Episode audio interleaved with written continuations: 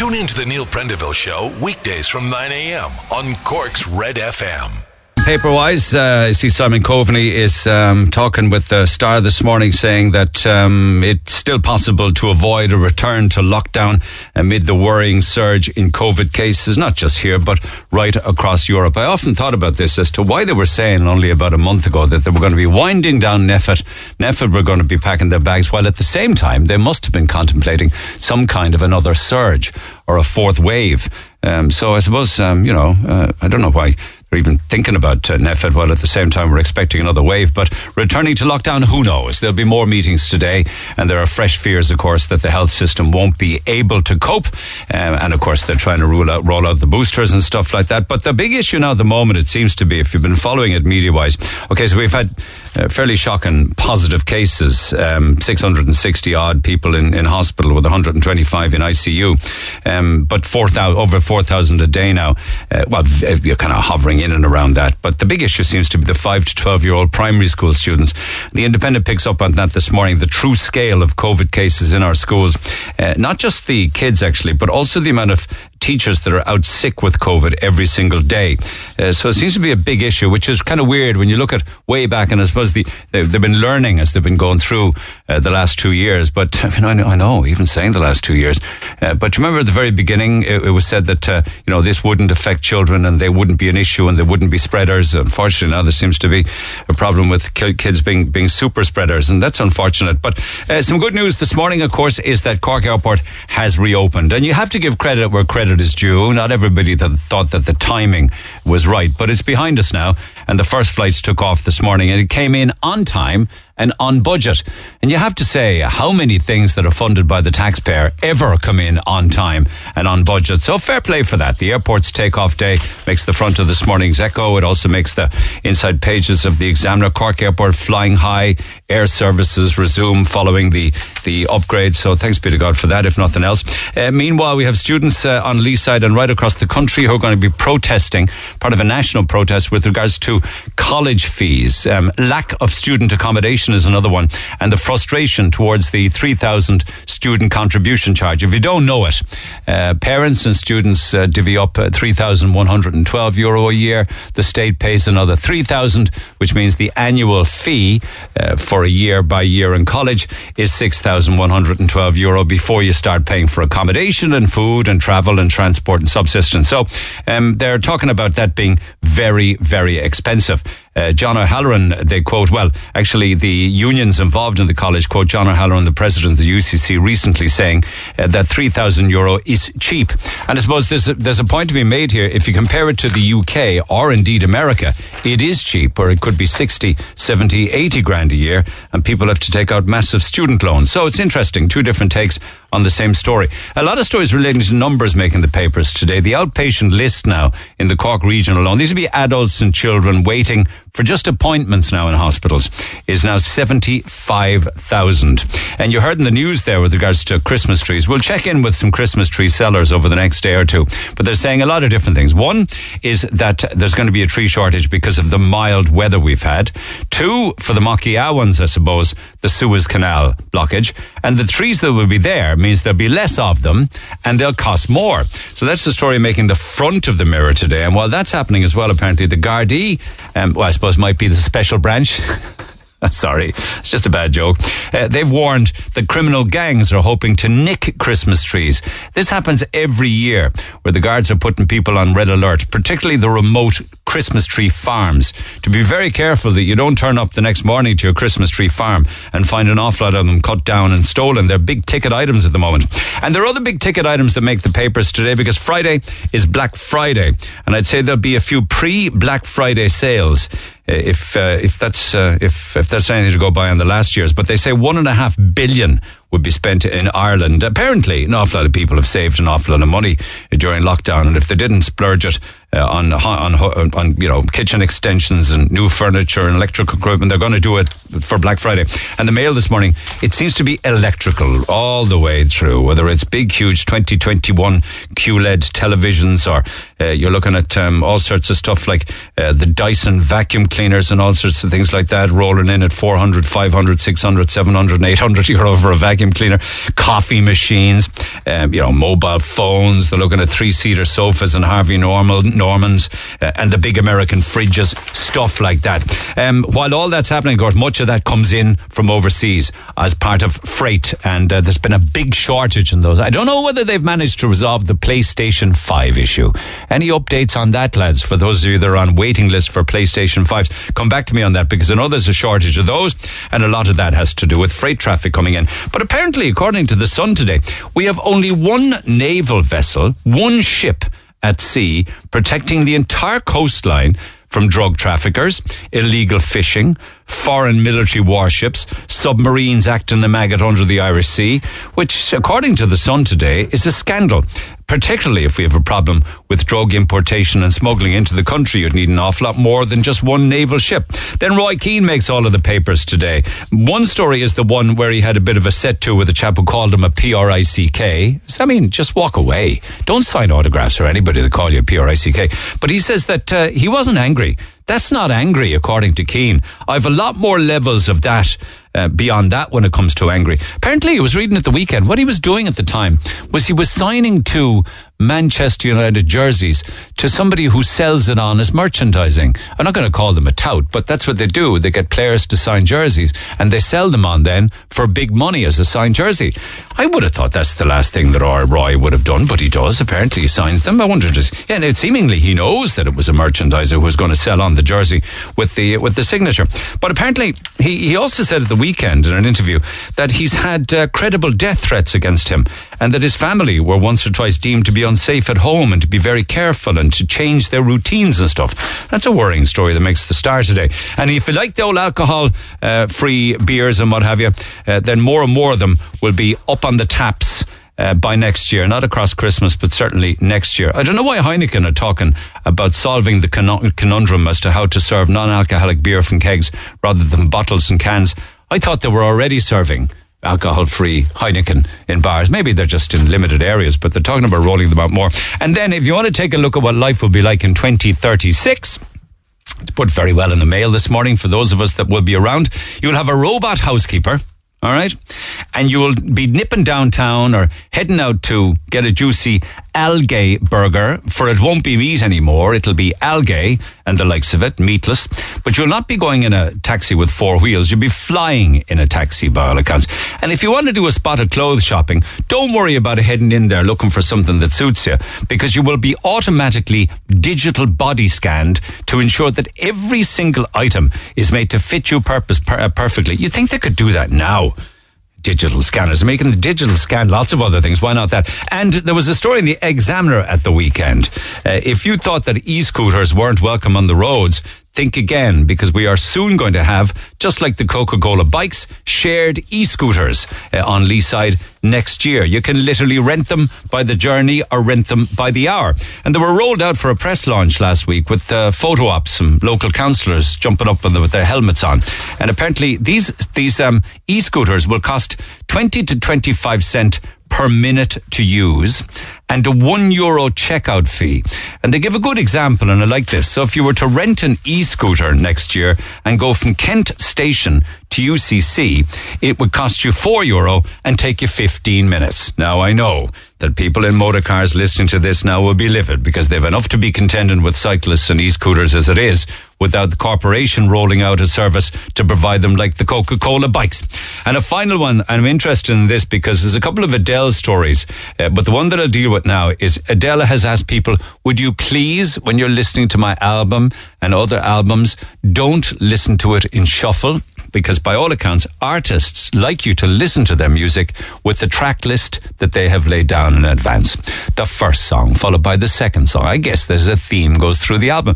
And I kind of agree with that. I mean, shuffle for an album of an artist makes no sense. Now, a playlist that's built from, say, decades, you know, a decades playlist or other stuff like that, you could have it on shuffle, but not the album. I mean, back in the day when it was vinyl, you put on side one, track one, and you played it all the way through side one and turned it over and played it all the way through side two. I think it should be the same for Spotify. The Neil Prenderville Show. The weekend well. If you have any stories to share, get in touch. Text 086-8104-106. Pick up the phone on 1-850-104-106. And that's exactly what people do. Just a fast one from Tracy. Tracy, good morning. Hi, good morning, Neil. Oh, this is fantastic because this might be a PlayStation 5 story, is it? Yeah, that's correct. I just came down to Mahon Point to go to Home Store and More. I thought they opened at 8:30, but they didn't open till 9. Yeah. And while I was sitting outside, I saw a queue forming outside Argos. Right. Maybe 50, 60 people, and then like people were coming in more and more and more.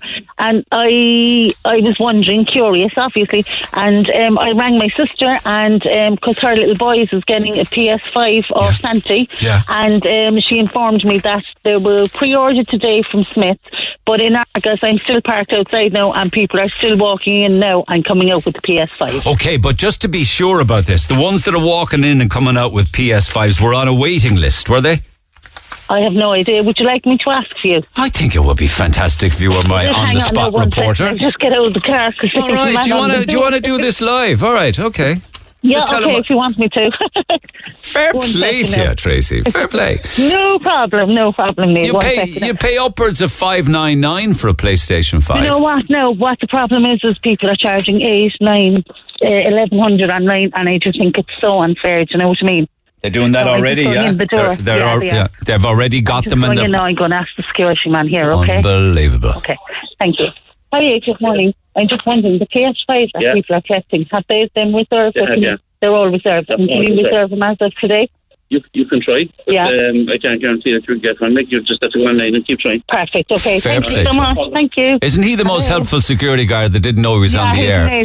Yeah. So you are right. They are pre-orders. I'm on with Neil on Red FM. That's who it is. Would you just tell him that I said thanks very much there, Tracy? And he said, tell you thanks very much. No problem. Thank you. What's your name? Michael. Thanks for you, Michael. Fair play to you. Fair play. Michael, Neil, what it is people reserved them this morning and they're going in to collect them now. I'd say they reserved them months ago, wouldn't you think, Tracy? No, just this morning, because he said people are outside the store now still reserving and picking up. What? Mm-hmm. So they're just on-spec punters who just turned up and managed to scoop one? Yeah, once you have your reservation number, like if I Googled PlayStation 5 now and got a reserve for it, I can just go in then and collect it because you have a reservation number. I thought you'd have had to do that weeks or months ago. Because I know... and what's the story with Smith's, for instance? Well, this morning someone shared on Facebook that Smith's is taking orders as of today for the PS5. But have they landed in Smith's, I wonder? No idea. I wonder how many Argos got. I'm not driving that way now. If I was, I'd help you out. Yeah. So are you going back into Argos?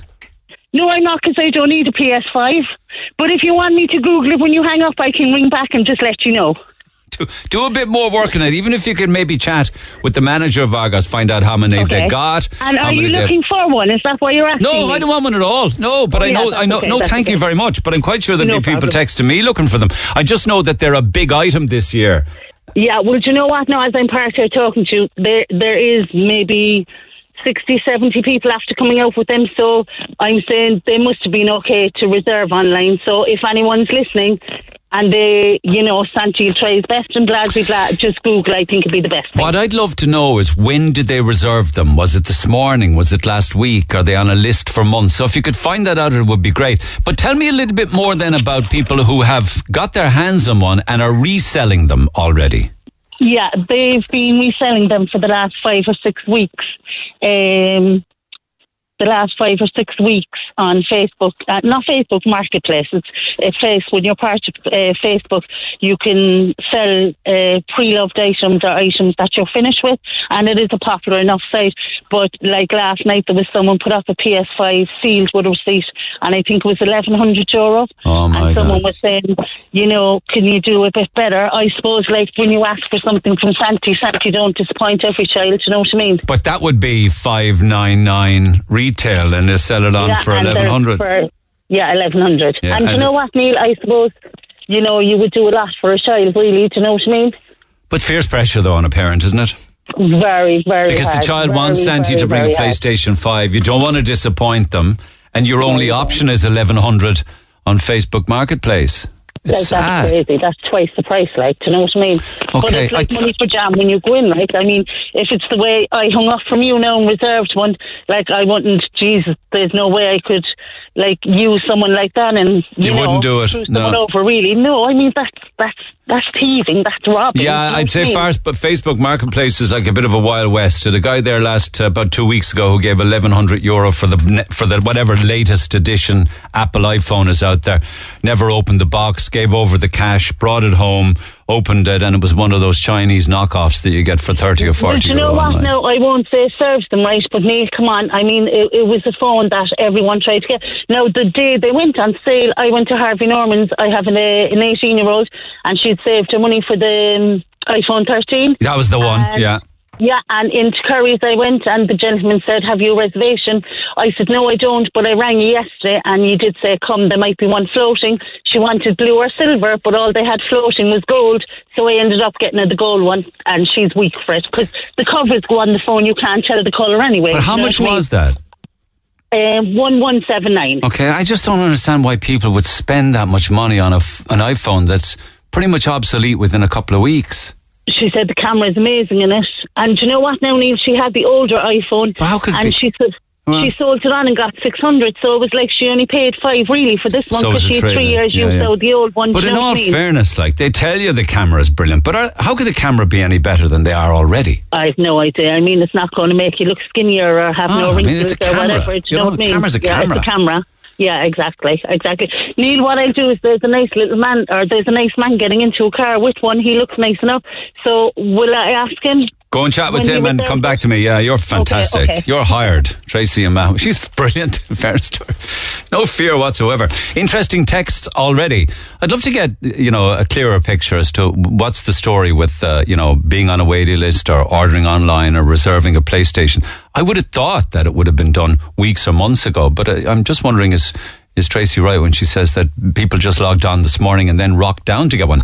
Anyway, hi Neil. They came online for reservation last Thursday. Just checked online. Not available for reservation anymore. I suppose they only have so many. Smith's were online ordering this morning. They have now sold out already. Thank you for that one. I went straight to Argos. I went to Smith's. I went to Curry's to see if I could reserve a PS5. No joy. Another person says here, some people reserved over a year ago. So there you have it. That's one of the big items this Christmas is the PlayStation 5. There's others I know, but that's the one that everybody wants to get their hands on. I don't think they were able to. I mean, it may have been problems with production. And then, of course, the whole Suez thing threw everything up in the air. Back after the break. Text the Neil Prenderville Show now. 086-8104-106. Red FM. Get involved. Pick up the phone on 1-850-104-106. Well, we're only a week or so, just over a week away from December when Christmas kicks in, I suppose, in full flight with regards to parties, except we've been given, of course, public advice now, health advice and government advice and NPHET advice not to go to Christmas parties and for companies not to have Christmas parties, not to have big get-togethers, and of course that's hammering hospitality again. And the latest announcements, of course, in last week with regards to the midnight closing for nightclubs and bars doesn't help matters. And you can really see when you look at the different hotels and what they're now saying, you can really see the devastating consequences of that for them in December, with December being their busiest month, of course. Michael Magner owns the Vienna Woods Hotel in Glanmire, super hotel. He pumped millions into that, renovating and refurbing it. He joins me by phone. Michael, good morning.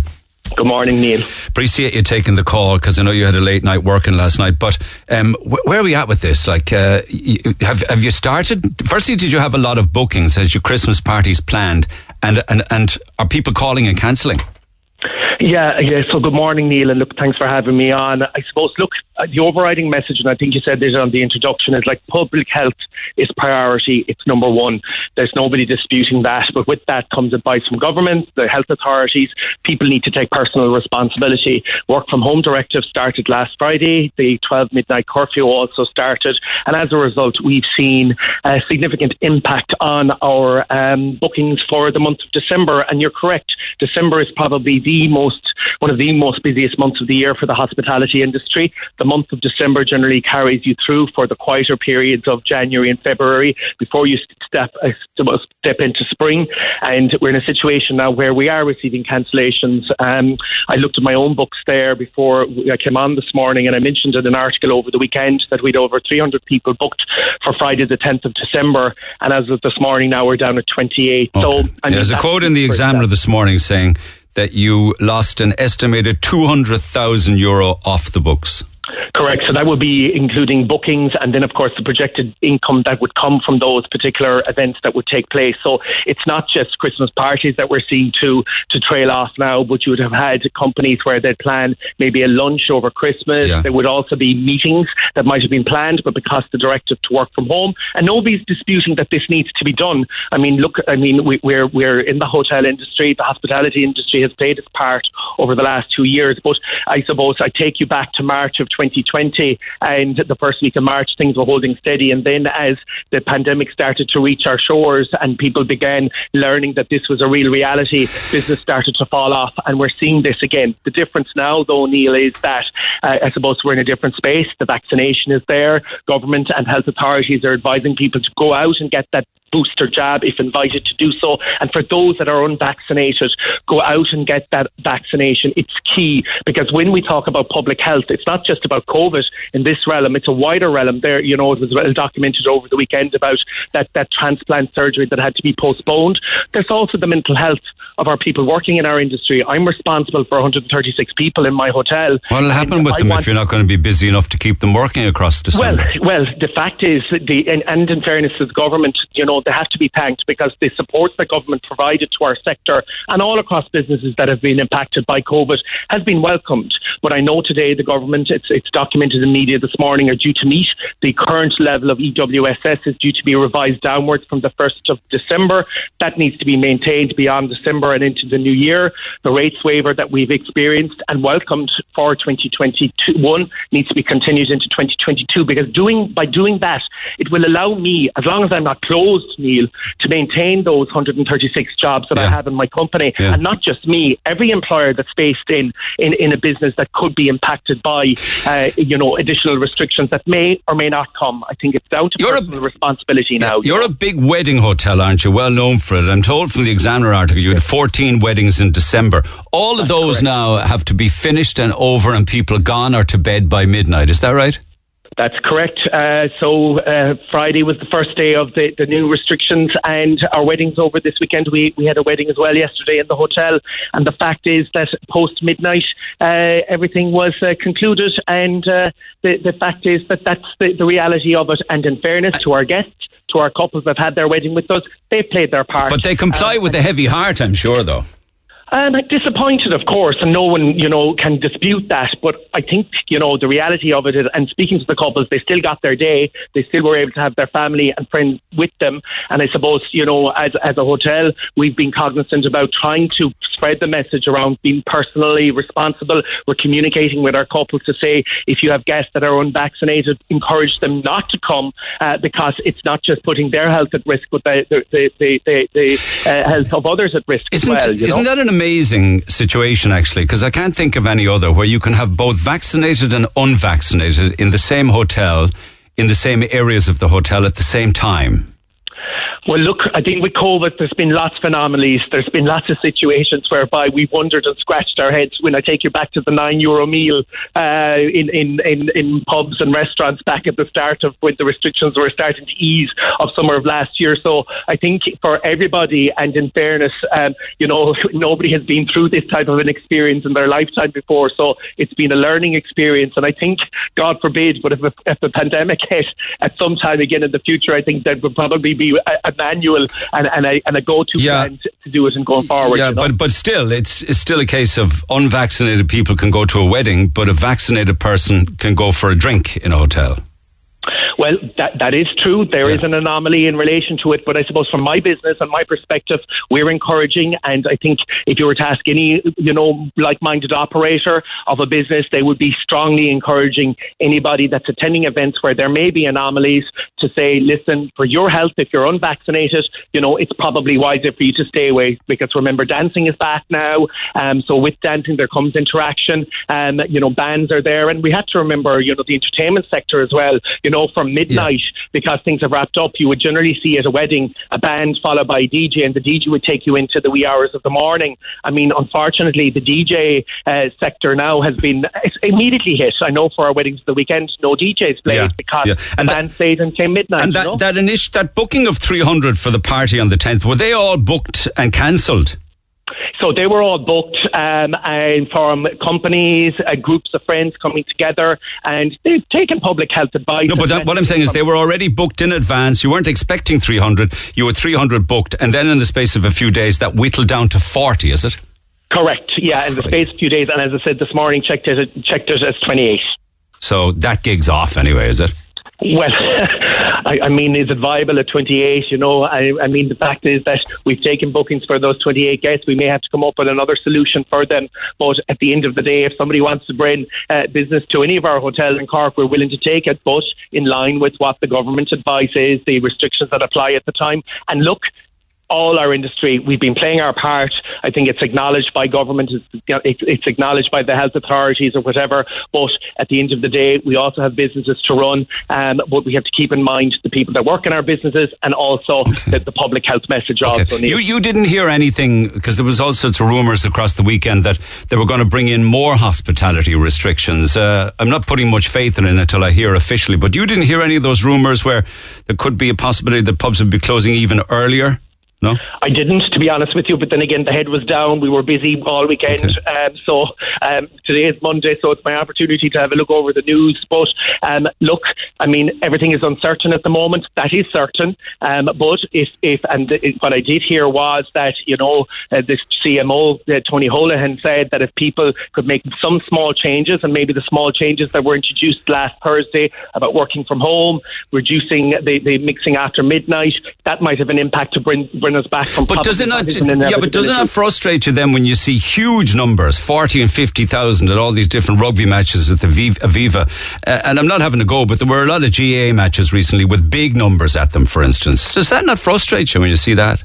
No, I don't think so, because if the advice was there, and if the associations like the IRFU and the GAA follow the guidelines, well then, you know, why not? I mean, absolutely. If that's what's allowed and that's what's permitted, play our part and we all do this together. So no, to be honest with you, because I suppose, look, in my time in business, Neil, and I'm in Cork since 2006, we went through a horrible recession, and there's always something that will throw you. There's always a curveball in business. And that's how you take that curveball and shape it into something for the better and for the good. Oh, I know. I'm only suggesting it because the Aviva would have had a lot of people, I'm sure, I won't be correcting on this, who would have been unvaccinated at the matches. Well, I'm not sure about the rule around attending games, if you're allowed to attend unvaccinated or not. But I mean, if the audience or participants are allowed to attend unvaccinated or not, and if they're breaking no rules, well then, yeah, I don't have a problem with that, and I genuinely do not, you know. Okay, listen, I'll let you get on after a busy weekend. Neil. Talk to you soon again. That's Michael Magner, owner of Vienna Woods Hotel in Glanmire. Text 0868 104 106. We'll pick it up after the break. This is the Neil Prenderville Show. Tweet the show at NeilRedFM. 104 to 106 Red FM. David just picks up on a couple of those thoughts. He says there were crazy scenes at the county final yesterday. There were thousands there, and not much mask wearing and social distancing on the pitch afterwards for the celebrations. I was absolutely shocked. Don't know about that, but what we do know with regards to the Aviva was that there was no requirement to be vaccinated in order to attend any of those games, and they were being asked to wear a mask at all times inside. It's not so much the fact that it was outdoors. There's an awful lot more goes on than just going to the match, of course. You have to get to the match. There would be a lot of groups gathering, and Told you about the Lewis last week, absolutely rammed like sardines. And that's got nothing. I don't make the rules, I don't make the laws, but I think they can be quite inequitable in some areas, because at the same time we're being asked to cut down on the amount of people that you meet and cut down on your socialising. But it seems as if they're very touchy-feely when it comes to issues like sport. Meanwhile, I'm writing to express my absolute disbelief with what I witnessed over the weekend. While Cork City are doing the right thing and not advertising the switching on of their Christmas lights, many towns and villages are touting for business online. On Friday, I was in Middleton with my young child. We went in about 3 p.m. before the large crowds arrived to see the lights, the Christmas lights go on. One or two of the rides in the Fair Green as well was on our agenda. On leaving an hour later, we witnessed Santi with what appeared to be a Garda escort walking into town from the Mill Road, accompanied by a large gang of children and parents. Absolutely zero social distancing. We decided we'd go back into town after the lights were switched on to see the beautiful display, as we didn't feel safe with the numbers because of COVID cases rising. About 7:30, as we walked along the main street, there were still large crowds coming towards us. We went onto the main road to keep our distance, and at the Fair Green there appeared to be hundreds gathered, many with no face coverings whatsoever. I just put this down to a one-off, but looking online yesterday, there were similar numbers in Youghal for the switching on of their lights. You would seriously wonder, do people take it seriously at all? So that was the weekend down Middleton Way and also in Youghal. Text 0868 104 106. Pick up the phone on 1850 104 106. Sean, good morning. Good morning, Neil. Thanks for holding. Appreciate it. You just want to pick up on something that Michael Magner was talking about there, and the hospitality being hammered and bookings down for December. Go ahead. Yeah, well, I mean, I think it's very easy, to shift the blame, from the people in charge, to the public, and I think it's completely wrong and cynical to do that, because, if they had made the right decisions, we wouldn't be in this mess we're in now, If who'd made the right decisions? People, is it? The people in charge, the government and NPHET, yeah. Okay. Yeah. And what decisions did they make wrong? Well, it's quite clear. The antigen test could have been introduced a year ago, and NPHET blocked it, and the government failed to stop NPHET. And they're not fans, they're still not fans of antigen testing NPHET. Yeah, 98.72 effective, 99% effective. But effective against what though, you see, Sean? Effective against, basically, when you pick one up for $5.99 in the shop, you can get tested yourself in 2 minutes and you'll get a positive or negative test, and you're clear of COVID. There's no danger. You can go anywhere you like. So what do you mean when you say 98%? 98% accurate? Accurate, sorry, yeah. Accurate, yeah.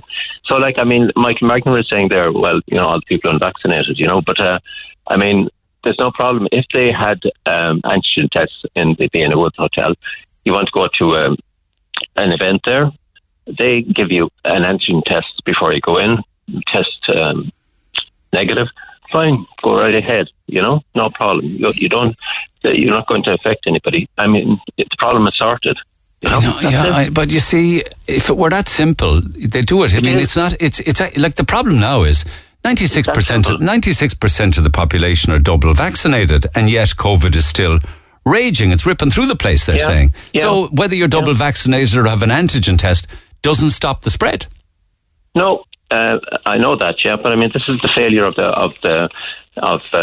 policy decisions that we made, It's as simple as that. It's not down to the people. People are just trying to, we've endured more restrictions here in Ireland for the last 2 years than any other country in the world, I'd say, I know, but I'm just saying, the events that they're saying, don't go to parties and all that, don't go to a Christmas party, reduce the amount of people. They're saying that to people who are doubly vaccinated. They're not saying that to the unvaccinated. They're saying that to everybody. But, now we know that, there's 93% people vaccinated, so obviously all the people who are being reinfected are vaccinated people. It's as simple as that, It's not the 7% who are unvaccinated. Well, they say it's 50-50. It's the 5% who are unvaccinated.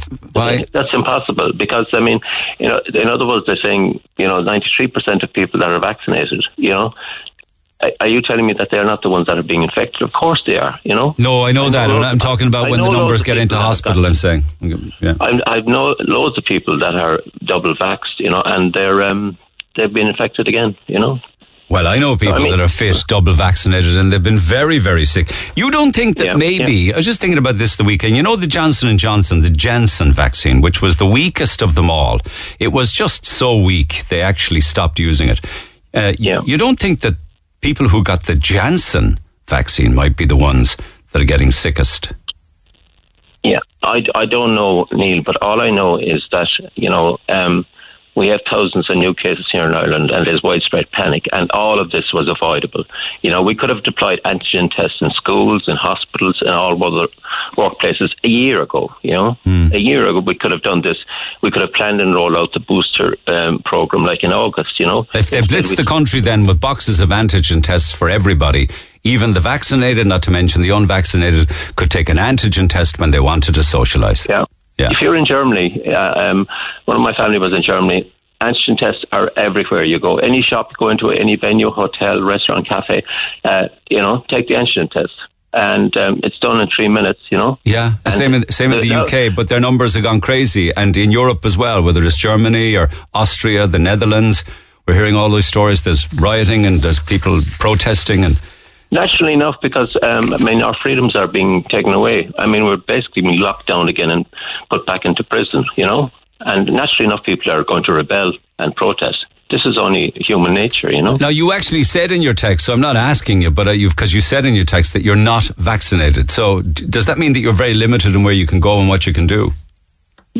No, I'm quite happy to say it like that. I'm unvaccinated, and I have no intention of getting vaccinated. You know, yeah. And I believe that I'm entitled to, that is my right. You know, I mean, we're still a free country, and I'm acting according to my conscience, and my conscience is informed. You know, it's an informed conscience. You know, I'm not going to take the vaccine, but I'm not. I mean, I didn't go to the county final yesterday. You know, I would have loved to go there. You know, but I watched it at home and on the live streaming from the Examiner, you know, and which was very good as well and great coverage, you know. Yeah. But I've got to lots of events. I've got to hotels, actually, to an event in a hotel, and I've got the antigen test done, no problem, you know. Yeah. What kind of an event would that have been? And it was a meeting. Yeah, and you'll be the safest person in the room. I'm safer than anybody else there, you know. I mean. You are. There was probably 100 people at it, and maybe 20 people weren't.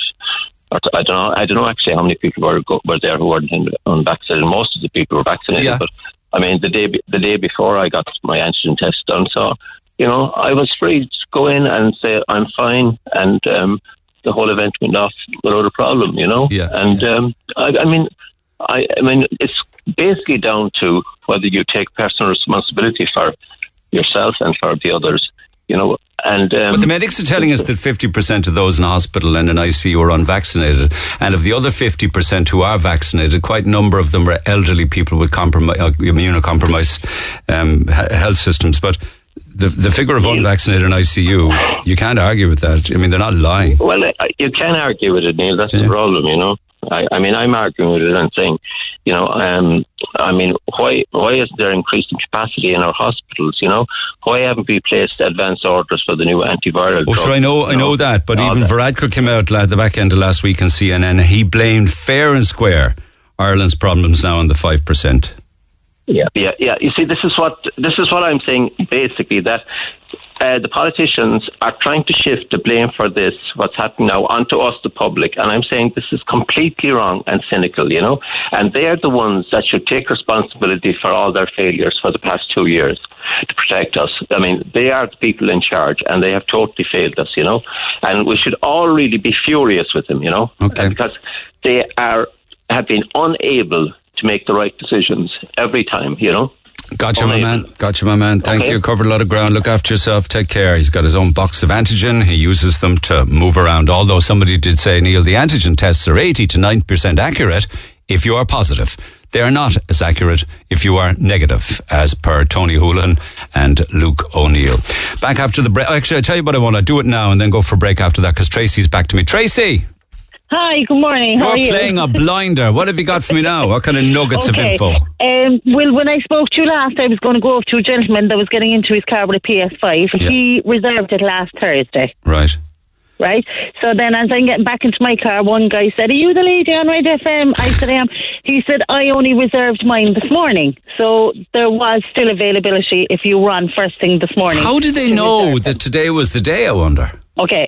That's my next point then. So on the way home, I live in Carrickline. I did a detour for Red FM and I went to Smith's. And I spoke to a lovely girl, Selena. She's on the Game Zone part in Smith's, and she gave me the information. Yeah. On November, this is Smith's now, on November the 29th to December the 3rd, if you register with Facebook, Twitter, and if you follow PSS Ireland on Twitter also, the PlayStation Ireland, they'll give you the dates when they're going to go up and they'll remind people. Right. So if between the 29th of November and the 3rd of December, she said if you go on these places and like the page, they will give you reminders when they're going on sale. The digital is $3.99 and the disc is $4.99. When you order online, you are guaranteed one, and you only give a deposit of €20 till you collect the item. But that now, sounds to me as if there's enough to go around. Yeah, like they can't say yes for sure, but she like the dates this morning that people had reserved, the ones that would be coming in. There's none coming into Smith's today. They won't be in for another 2 weeks. Right. So what I reckon and what she reckons, but she didn't say, is that there will be enough for everyone. Do you know, that kind of a way. Wow. So how come Argos got to the game early then? I don't know. Maybe the volume they're buying or something like that, Neil. But they've probably run out at this stage now, have they? Smith's, like when you go on, because I tried going on Argos website, and it's saying sold out. But Selena did say in Smith's that Twitter or Facebook, if you follow PSS Ireland, they will update you as soon as they go on sale. Do you know, instead of being on your phone non-stop looking for it, they'll automatically update you when it goes on sale. That'll come as great relief and great information for people who are in the hunt for one. But some of the people that were at Argos this morning booked and reserved last Thursday, but one chap you spoke to only did it this morning and he got very, very lucky then. Correct. You are fantastic. Tracy, thanks for doing all that work. No problem. Take care. Cheers. Bye. PSS Ireland. You need to follow them.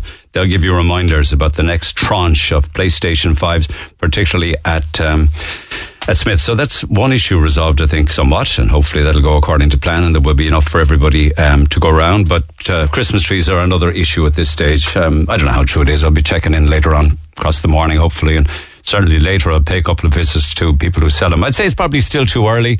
I haven't seen any. I don't know if actual Christmas trees, the real ones, not the Makia ones, the real ones are actually on sale yet. It's probably a little bit early for that.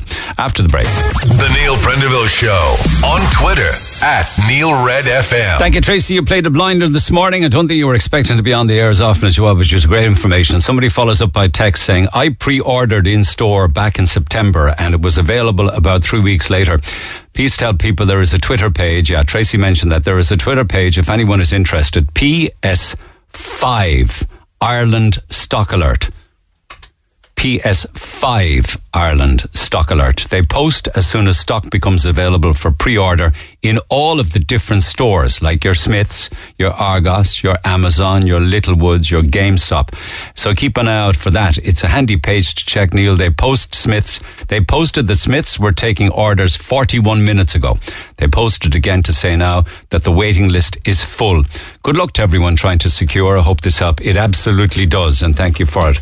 PS5 Ireland Stock Alert on Twitter. So follow that one, lads.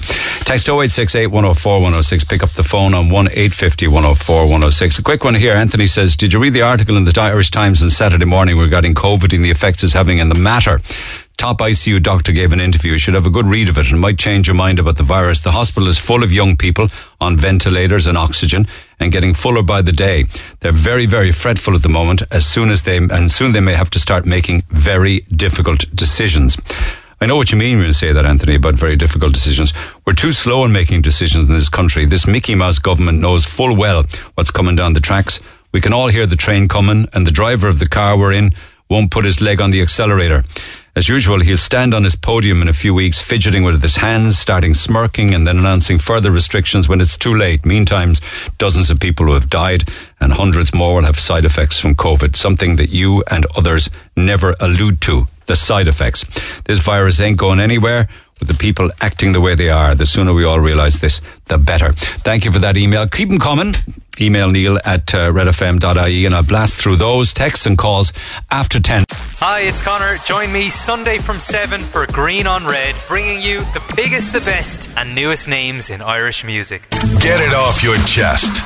Text the Neil Prenderville Show now. 086-8104-106. Red FM. And this week, Tesco have given me €250 Tesco gift cards every day. That will certainly knock a big hole in the Christmas shop, and every little bit helps. As they say in Tesco, every little helps. So get €250 to give away every single day. So we're going to have a bit of fun with this. We've put together, every day we'll have a different shopping list, okay? And I will call out the shopping list, and then a little later on this morning I will invite you to call in and to repeat it back to me. All right, if you repeat it back correctly, you win. If you don't repeat it back correctly, I'll move on to the next call until somebody gets it completely right.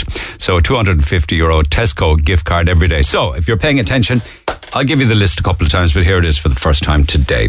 6 packs of Tato chipsticks, a tin of Quality Street, 3 Tesco Pink Lady apples, Spider-Man webbed bath soap. That'll cause a problem. Spider-Man webbed bath soap. Tesco's Finest red onion chutney, Clonakilty sausages, a litre of low-fat milk, and Kellogg's Crunchy Nut cornflakes. Oh my God, give me the box of Crunchy Nut cornflakes, please, and go away. Oh, and also give me the litre of low-fat milk and I'd be happy out for the morning. I definitely will go through a box of those. So that's the list. I'll give it out again a couple of times between now and midday. 6 pack of Tato chipsticks, Quality Street tin, 3 Pink Lady apples, Spiderman webbed bath soap, Tesco Finest red onion chutney, Clonakilty sausages, litre of low-fat milk and a box of Kellogg's Crunchy Nut cornflakes. I need all of those. There's 2, 4, 6, 8 of them in total. It's worth €250. I'll invite you on a little later on. And if that wasn't enough for you, we got $5,000 to be won at some stage this week. €400 in cash. And then you get into the final where you could win a massive €3,000 if you know your north side, in association with Gurranabraher Credit Union. So another €400 cash as well this morning to be won. So there's money and vouchers galore, which is great. So more on that throughout the course of the morning. Lines are open, 1850 104 106, and we'll plough ahead this morning's very busy. Jim, good morning. Neil, how are you, boy? Good morning. I'm good, my man. Okay, you have some numbers and stats from me, which I hope you can stand over, incidentally. Oh, Neil, should listen, hold it. Okay, now you're all fuzzy there and muzzled. What? Can you just move around a little bit? Yeah, how's that now? That's a little better. Go ahead. Okay, just that 45 people died last week in hospital. 40 of them were fully vaccinated, 5 of them were partially vaccinated, and no unvaccinated died last week. Where'd you get that those numbers from? That's from Holohan. That was this week's report from the chief medical officer. Okay, where did you see it or hear it? It's up online. This is his report. This is live. No, I'm just obliged to check your numbers now because No, that's there. So it was 45 people died. 40 of them were vaccinated, 5 of them were partially vaccinated, and no unvaccinated person died last week. No, have we checked those numbers? Forgive me, the numbers that Jim just gave you. Did we check that he said 40 people who died last week were unvaccinated, 5 were partially vaccinated, and 0 were unvaccinated? 40 were vaccinated, Neil. That's what I said. 40 were vaccinated, 5 were partially vaccinated, and 0 were unvaccinated. No unvaccinated person died last week. Right? Now, those figures are scary. Like, that just tells you that that this injection is not working. And going forward, we're going to have a lot more people that are vaccinated dying. And we need to get answers here from the government. But the 40 who were fully vaccinated that died last week, would they have been elderly with lots of immunocompromised health? But sure, that's the kind of cry that's doing from the start of this. Of course they're not. There'll be other people that will die as well. I mean, there was a doctor in England last week, he died. He was a young man, and he was double vaccinated. We need to get proper results here. It's not fair to be chasing the unvaccinated. And as a matter of fact, if you were vaccinated now before May of this year, you are now unvaccinated and you should remove your cert from your phone. your 6 months are up unless you get the booster. Wasn't it a case that the Janssen turned out to be very weak, didn't it? The weakest of them all, so much so that they withdrew it. There's 45 people who died last week or this week, and they can tell you that all the injections are very weak. You know, it's just not working, Neil. It might frighten people when you say it's not working, but it's not working. Just forgive me, I didn't hear that statistic. That's why I'm asking you about your accuracy. I can't see everything. Go up online, it's there. Tap it in, it's there. This is Dr. Hoolan said this himself. You know, I mean, remember this, Neil, right? Vaccinations will not prevent you getting COVID.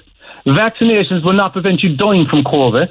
And as I said, you can ask the 45 people that died last week. Mm. And I know, and the Special Envoy told the MEP last week in England that governments that are attempting to vaccinate their way out of a pandemic are taking a huge risk.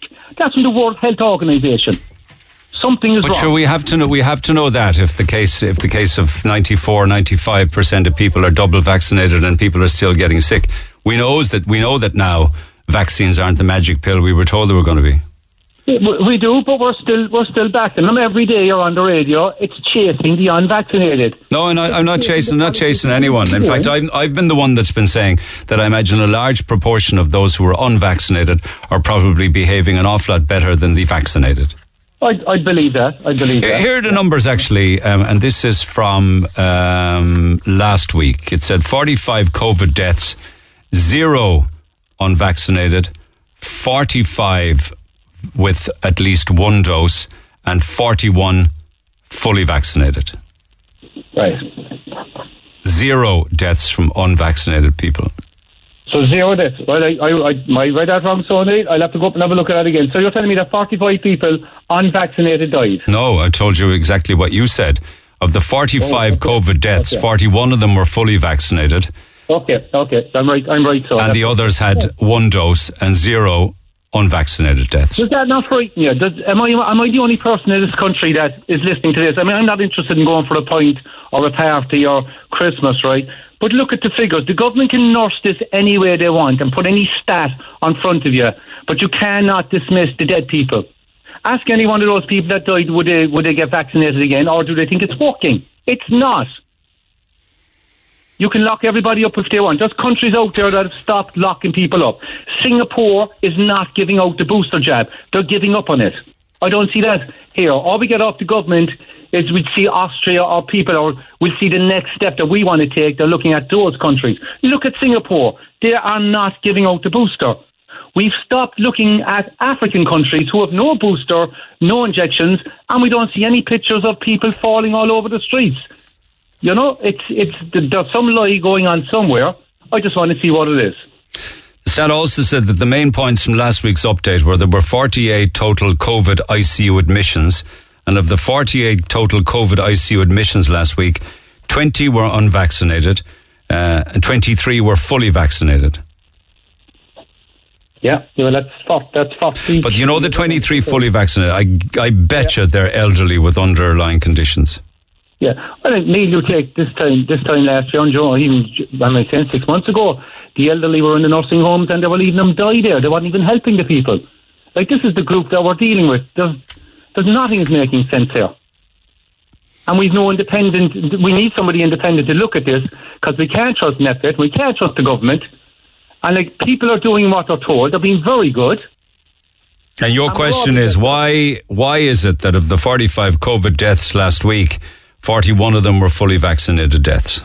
Well, that's the question I think everyone that's vaccinated should ask themselves. Mm. And if I was vaccinated myself, I'd be worried that I would not, that I know of that in me. Like, is it making us more susceptible now to the disease? No, not at all. Sure, how could that be? Well, let's see. I mean, where you saying no for, Neil? Where's the science in that answer? They go, well, I'm not a scientist, but clearly they're saying that the vaccines reduce you getting sick, very sick. And they also say that being vaccinated reduces the load of the COVID-19 that you pass on to others, and that having vaccinations will keep you out of ICU. Your numbers don't. Yeah, but no, that's where they stop. I don't see any investigation into why people are dying. Is there anything else we should find? We're only trusting the injections and Johnson & Johnson. We're doing nothing else. That's not good science. No, but they've said that now. Everybody within medical circles is saying the vaccines on their own aren't enough. It's about people doing the right thing, cutting down their numbers, wearing face masks, socialise less, don't go to Christmas parties and all that. Well, look, what we've done, Neil, is we've asked people now to not socialise. We've put COVID on a drip. Everybody in the country is getting COVID, whether you like it or not. It's coming through everyone. Everyone's going to get it. You're either going to die from it or live from it, one or the other. But you're getting it. And what the government's game is to bring this thing out very slow. You're still going to get it. But because we have to prop up a failing health system, it's easier to put COVID on the drip. That's it. That's all they're doing. All right, let me get some more calls on. Appreciate you taking it, though. Fairly alarming statistics when you look at them like that. Appreciate it. Yeah. Thanks, Jim. Take care. Thank you. Bye-bye. Take care. Text 0868 104 106. Pick up the phone on 1850 104 106. From Saturday's papers with regards to a conversation there on Singapore, those who are eligible to receive their COVID-19 booster shots can now get them 5 months after completing their primary two-dose regime. This would mean that half the population would likely have received their booster shot by the end of the year. They're talking here about boosters now actually being not a booster at all, but a third vaccination, and that's what's needed. Back after the break. Call the Neil Prenderville Show now, 1850-104-106, Red FM. Just on that point, actually, when you looked at the different efficacies of the different vaccines, it seems that if the most effective vaccine was Pfizer and the least effective vaccine was the Janssen, when you looked at all age groups, it was, they say, in and around 60, maybe 61% effective with regards to keeping people healthy or preventing them from dying. So it's not far off a 50% protection. So 60% for Janssen, way below, save the likes of the Pfizer jab. I don't know what age groups they gave the Janssen vaccine to. It was about 250,000 people. Text 0868 104 106. Don't give up my details, but and I don't want you to share my name, but I'm a college student, and as a college student I have been given a bad name because of people going out to nightclubs and pubs and partying. I have not attended a nightclub in 2 years. I've been to the pub for a quiet drink with my partner or my family. Full stop. Clubs and pubs are not the reason COVID is spreading. House parties around the Cork area the back end of last week were absolutely crazy. I was driving to the shop last night, and this text came in over the weekend, so he's talking about probably Friday night. I was driving to the shop last night, and there were people outside their house sweeping up cans and bottles off the street. Closing bars and clubs at 12 is not going to stop the spread of COVID. It'll just encourage more house parties. I've found some pictures online of a house party. It's absolutely ridiculous. Something needs to be done. It's not fair that nightclub and bar staff are not able to work after midnight when there are that many people at house parties instead. Yeah, I also saw the pictures and the videos on the College Road Friday night and Thursday night before it, and it was just absolute bedlam. What can you do? Text 0868 104 106. I'll come back to that topic and lots more across the morning, but I was due to talk to Wendy, and I won't keep her any longer because she's put everything on hold. Wendy, good morning. Hi Neil, how are you? Now, much of Friday's programme was dominated by the Northside dog attacks, and they have loads and loads of texts on these dogs on the dangerous dogs list. It prompted your call from an historic attack on your little cat, wasn't it? Yes, that's right. Yeah, my little cat Lulu, who was 14, was actually killed last year by a dog which got into our garden, shook her to death in front of us. I believe it was a lurcher, was it? A lurcher, that's correct, yeah. And you saw it happening and could do nothing to stop it? Yeah, I tried to stop it, got injured in the process, but no, it was too late. And you were just interested in picking up on that because some people on Friday were talking about what do you do in the event of your dog being attacked in a public park or in your back garden, or say, for instance, somebody bitten by a dog. Now, the Northside incident, there were two different dogs, I believe, owned by the same person. They were both on the dangerous dog lists. And of course, we heard of one dog being ripped apart and killed, and the other in the vet with awful injuries and what have you. You went civil on the matter, but you did go to the Gardaí, didn't you? I did, yeah. I reported it straight to the Gardaí at the time. The person who owned the dog was there and spoke to the Gardaí as well and admitted fault. And the guard that I dealt with was amazing. She pursued the whole thing right through to prosecution stage. The chief superintendent was involved. We had a solicitor acting on our behalf. We went to court in January of this year. Okay, so it actually did go to court and everything. It did, yes. It took quite a long time to get there, but we persevered because I just felt that... So that wasn't a civil matter then? The Gardaí pursued it was the Gardaí that pursued it, yes, sorry, yeah. The Gardaí pursued it on our behalf, yeah. And they were able to find out the owner of the dog? Yeah, the owner was with outside our house when the attack happened. She was walking by, her dog was off a lead, and she admitted full responsibility and liability to the Gardaí, who we reported it to at the time, gave all the details, etc. And the guards were happy to pursue that? You didn't have to force the issue or anything, no? No, absolutely happy to pursue it. The dog warden was involved also. The owner of the dog was given £100, I think it was £100 or £150 fine, I can't remember. How long ago was this? This was in March last year. Okay, €100. So how did it go in court anyway? It was before a judge, I guess. Yeah, we went up before a judge, and both parties had to be there and give statements, along with solicitors. The chief superintendent was there, and yes, we had to give a recollection of what happened on the day with regards to our cat being killed. And the judge then made a ruling. He did, yeah. He ruled that she was at fault, that the dog, although it wasn't on the dangerous dog list, actually should have been on a lead and muzzled, because these dogs are sight hounds and they see something, they lock on, and that's it. There's no stopping these kind of dogs, unfortunately. But the judge said that dogs will be dogs and it's in their nature. I don't think it's in the nature of all dogs, though, sure it's not. Like, would all dogs, if they can get their hands on a cat, I live with Jack Russell, and she lives with our cat. She's nearly 12 years old, and our cats are 14, 15. Okay. She came as a pup, and she was taught to live with the cats and not to chase the cats. She's never chased the cats ever. She was also attacked by a dog outside our house, and she now has a fear aggression of big dogs, but it doesn't stop her being nice to our cats. You know, she's a good little dog. She might think they're dogs then, if she was reared with them. She thinks she's human, Neil, so... Yeah. But you were also injured, I believe, were you? Yeah, I was injured, yeah. I had injuries to my leg and to my ribs, but that was immaterial. I was just trying to save my cat, and I just wanted the owner to be responsible and to admit what she'd done. And I think more people need to actually do that when this type of thing happens, that the guard should be involved, that the dog warden should be involved. And it's not a case about having the dogs put to sleep, which is what I originally wanted with the lurcher, but then changed my mind later on. I just wanted the owner to be held accountable. But did the judge rule in court that the lurcher should be put to sleep?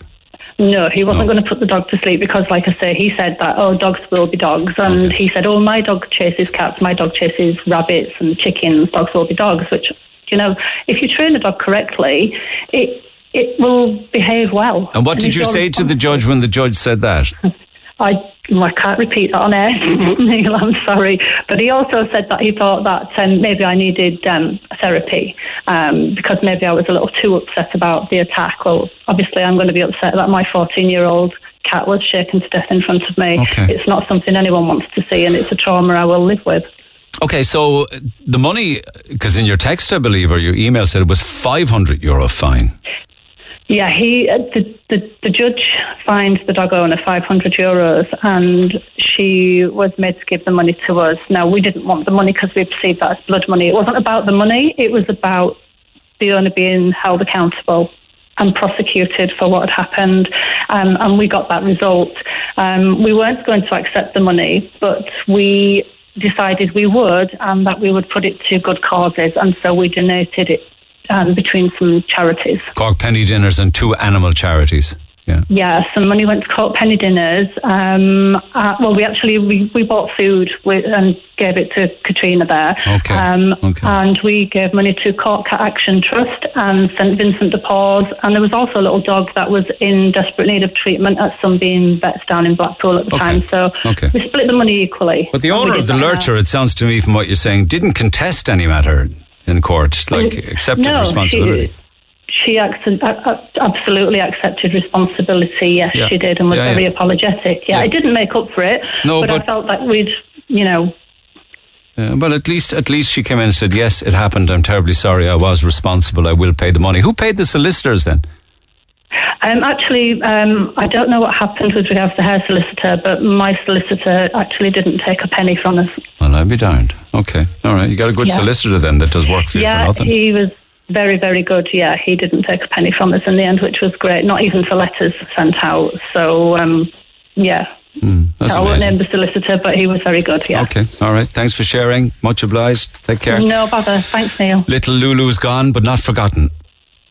Absolutely. All right, take never care. Be forgotten. Thanks, yeah, Wendy. Thank you. Cheers. Take care. Take care. Those figures, actually, we've checked and double-checked and treble-checked again, and they're accurate from Jim earlier on. The updated figures from the HPSC for the last 7 days up to last Saturday show that the total number of ICU admissions were 48, 23 were fully vaccinated, 5 were partly vaccinated, and 20 were unvaccinated.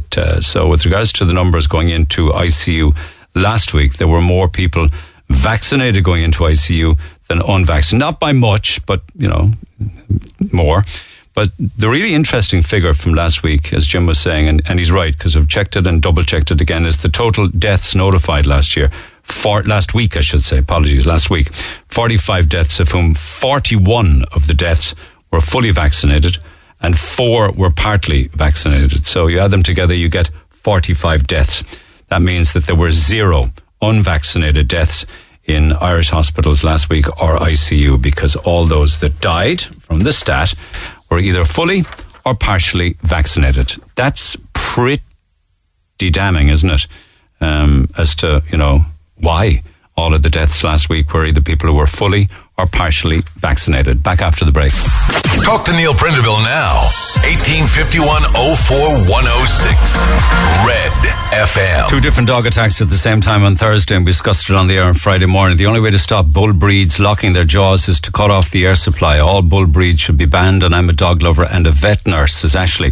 This is shocking. What way were they brought up? Sometimes they can be a dangerous streak in some of the breeds, says Shiona. Jar from Douglas says, since the lockdown, more and more people have these bull dogs, and barely any of them have them muzzled, which is they're required by law. These leads and muzzle laws need to be enforced. These dogs are threatening and dangerous to small dogs and people, and cannot be controlled easily if they attack another dog or person. Not all staffies are bad. I have 2 of them, and I have 4 kids. My youngest is 7, grew up with them. Their breed is judged very wrongly. Where the hell are the dog wardens? On poo patrol, I suppose, says somebody else. The only way you can get a staff off another dog is to choke him off. One here says, that dog is a wild, untrained dog. It's so unfair on dog owners of staffies that actually follow the rules and do well. People cross the road when I walk my dog like it's some sort of a monster. I hate this topic on air. If you hit a staff or a pit bull, they'll get more aggressive. One would have to choke them off, which would take up to 40 seconds. This is what happens when working dogs are made city pets. They're bred for fighting, end of. And another few, I completely agree with your callers. It's all in how the dog is trained. I've owned some of the dangerous dog breeds that were trained from when they were a pup. I've never had an issue with them once. I've been bitten by 3 dogs in my life. One was a Jack Russell. The other 2 were Yorkies. I've seen instances of small dogs running and barking at other dogs and then starting a fight. It's the smaller dogs and their lack of training that's the issue. Don't get me wrong, says another caller, because I don't know what happened in that situation, but you can't class all staffs the same. It depends on the way they've been brought up. I have a beautiful staffy mix, and she's the calmest, more anxious dog you know. She'd run away if confronted, loves kids, and would run away from other dogs. She is like a human pillow. What you have to do in case of a dog locking on is to get a cigarette and burn their nose. Your caller, Philly, is 100% right. I've seen pit bulls the size of a small car playing with kids because they've grown up together in the same household. They're made feel part of a family by going out together for walks and to play. I believe it's about how you treat the dog. I put 2 years of training into my staffy, Neil. He's not aggressive. He has a choice of fight or flight. He will choose flight. But if he has no choice, obviously he will fight and lock on to that dog. I'm a very responsible owner. He's on a 2-meter lead full-time and always with me. And there's reams of these. I'm very sorry to hear about the dog attack. I have a Staffordshire Bull Terrier at home. He's like another baby. It's always 100% the owner's fault. Well, I'm not sure about that, according to what Vincent Cashman at the CSPCA has to say on the matter. Vincent, good morning. Good morning, Neil. Did you take a look at this? These were 2 different attacks on Thursday morning on the north side. One adjacent to a playground where there would have been children. Now, there was 2 different dogs, but the same owner, I believe, is it? Correct. And one of the dogs killed a terrier and the other ripped another dog apart that had to be taken to the vet. Yes. Now, we were dealing with the owner on Friday, and the two dogs, there's an awful lot of people putting this down to how the dogs are reared, right? It's not a hard and fast rule. If you bring the dog up to be trouble, then they will be trouble. But sometimes there will be a little spark, there will be something kick off, there will be another dog bark, there will be a sound they hear, and they just kick off. It's not that they've been brought up badly. These two dogs were in immaculate condition. Mm. Two Staffordshire Bull Terriers? Yes, no. Okay. These ones were a little bit bigger than normal, right? But they certainly weren't pit bulls. Okay. And what actually happened? These guys. But they're on the dangerous dogs list, though, for a reason. They're on the dog. They're on the restricted breed list. The dogs got out of his garden. There was a gate went open. It can happen. It could happen to anybody. No one can tell you that their dog won't get out 100% of the time. Unfortunately, when these guys did, they did an awful lot of damage. Yeah. But it's not necessarily down to how the dog is brought up. The way these dogs were with us, the way the dogs were with the owner, they were very, very well loved, ferociously friendly. I met the dogs on Friday morning. It's where I knew them all my life. Then why did they do what they did at Gurranabraher Park and Jerry O'Sullivan Park? Anything can twig in a dog, right? Sometimes it's a noise. It could be dogs barking. It could be literally anything. Any dog can be dangerous, Neil. Any dog can be. From the very. So why bother then having a dangerous dog or restricted breeds list if they're not singled out? Well, you see, the problem with this is that just the dogs got out. The dogs got out of this guy's garden. It was very, very unfortunate. But you're not trying to say that they would have the same consequences if a poodle got out of a back garden, surely? Oh, absolutely not. No, absolutely not. The problem with the likes of the restricted breeds is, especially the bull breeds, is the pressure of the bite. So you will have less incidences of bites with staffies. But the problem is the damage they do would be very severe. Yeah. Like when the dog locks, you heard people there when they get a rope and they can swing the dog around. We've all seen the pictures of them, right? They have ferocious pressure in their jaws. And unfortunately, if you get bitten by a poodle, it'll bite you, might break the skin. Any dog could do that. But the unfortunate thing is when the likes of a bull breed does it, it can do an awful lot of damage. Mm. And unfortunately, in this case, it killed a poor little dog. And in the case of Wendy, her cat in her own garden, yes. That was a lurcher. Now, I know that was different. I don't know how they'd be bred, but they'd probably be bred to hunt and they'd see the cat as prey, would they? Well, you see, any of the hounds, as in, we'll say, greyhounds, Salukis, or particularly, we'll say, lurchers, they're sight hounds. Okay, in the case of the two bull Staffordshire Terriers that were owned by the individual who kept them immaculately, you said, he called the guards, did he? He was in contact with the guards. This guy was in contact with us immediately. The dogs were chipped and registered and licensed, and he was in contact with us and the Gardaí to try and get this sorted as best he could. Okay, and is there any decision made with regards to his two dogs? One dog, the dog that was involved in the killing of the terrier, and that dog will be put to sleep. And does that have to happen? There's no better solution than that? Some people will say there is. Some people will say that the dog can go to the usual thing when circumstances like this happen. You'll have everyone come along. Everyone will have an opinion, as you know, Neil. I know, but if the dog is innocent of what it did in the sense that it just didn't know right from wrong or whatever, or it's in his breed, then it's cruel to kill it, isn't it? Do you want to take the chance of it going somewhere else and maybe doing something worse? Well, what we say to people, Neil, is dogs will show you signs, right? The dog is showing signs of this. If the dog gets out again, it would probably do exactly the same thing. And the owner rightly could not take the chance.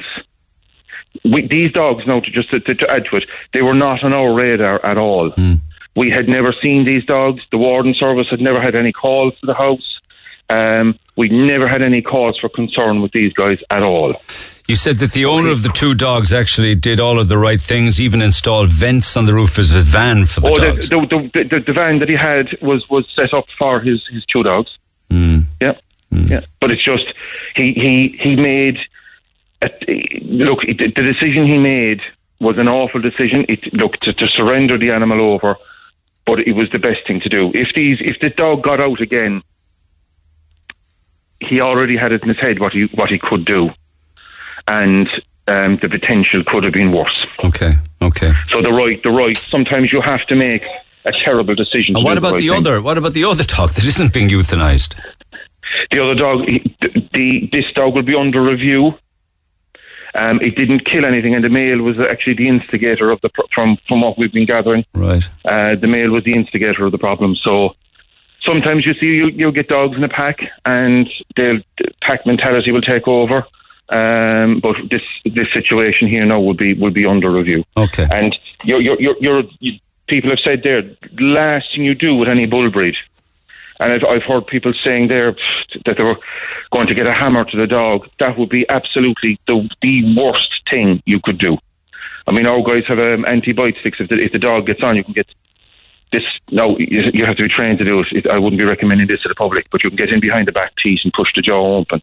Well, the two chaps that came to the aid on Thursday to one of the attacks lifted the dog's hind legs up, apparently. Lifting him, yeah.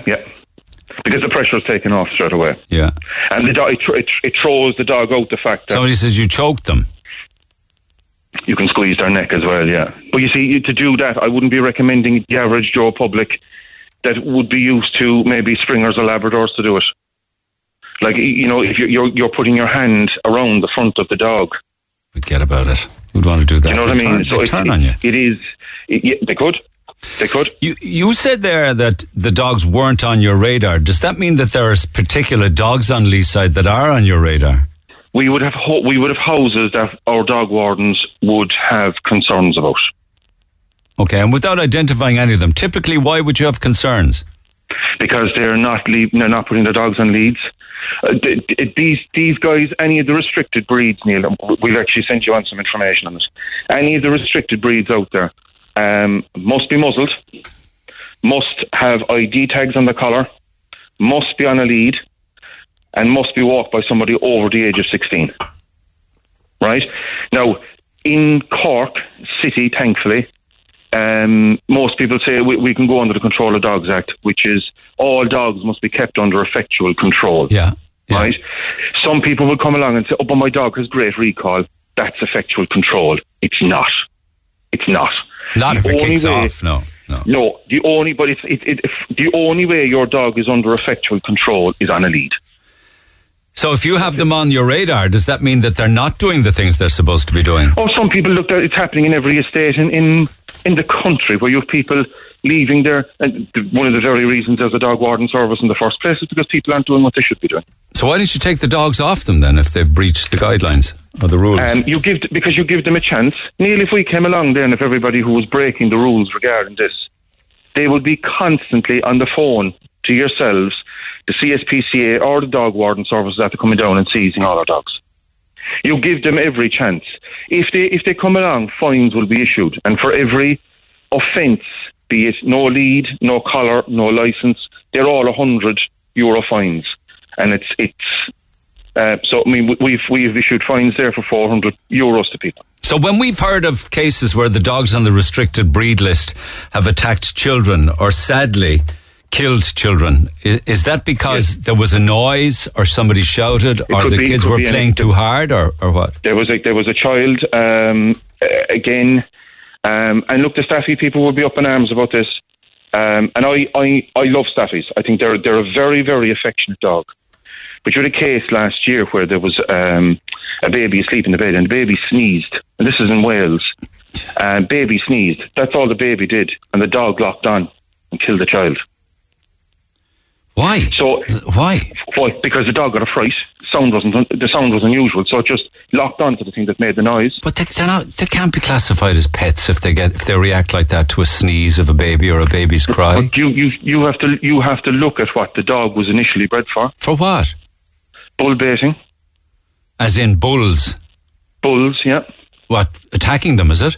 Attacking them, yeah. Why would they want? Why would somebody breed dogs to attack bulls? Because years ago, and I'm talking 100, 120, 130 years ago, no, it was all banned. Bull baiting was a sport. Okay. Well, I know bullfighting was. Bullfight, but you have bull baiting as well, where you're using the dogs on a bull. So it's in their DNA, it's in their genes, that's what they know. Look, they're called a Staffordshire Bull Terrier. It's in the name. Yeah, okay. So should they be pets at all then, considering their pedigree? If they're... The laws over here, Neil, are... We'll just say for argument's sake, if you're in Germany, right? And if you want to take on the likes of a Doberman, German Shepherd or a Rottweiler, your licence fee is enormous to keep the dog, right? So it makes sure that if you're taking on the likes of one of those breeds, first of all, you know that there's financial implications for you owning the dog, and you have to prove that you can handle it, right? And the same should be done. People will hate me for it. The same should be done over here for certainly some of the breeds that people are buying. Because you see those the characters going around swaggering with the dog, and it's almost as if it's an accessory or it's a power thing. Yeah. I mean, am I wronging them? Like maybe they look as if, you know, they're using the dog as a weapon, but they actually could be breeding and looking after it quite well. I don't want to wrong them. You know the ones I'm talking about? Some of them are, right? I was only speaking to another dog warden there 2 weeks ago. And there's some of the breeds, and I'm saying breeds now, they're not full breeds, they're mixed breeds, even though I was pulled on that before, or multi-pedigree, Heinz breeds. There are dogs coming on stream now that when we start seeing them on the street, this dog warden is changing his job. Why is that? What kind of breeds are we? Because I won't say the breeds, Neil, on air because it'll encourage people to breed them. They're clearly crossbreeding those on the restricted list, is it? Yes. Okay. And with one breed that's not on the restricted list.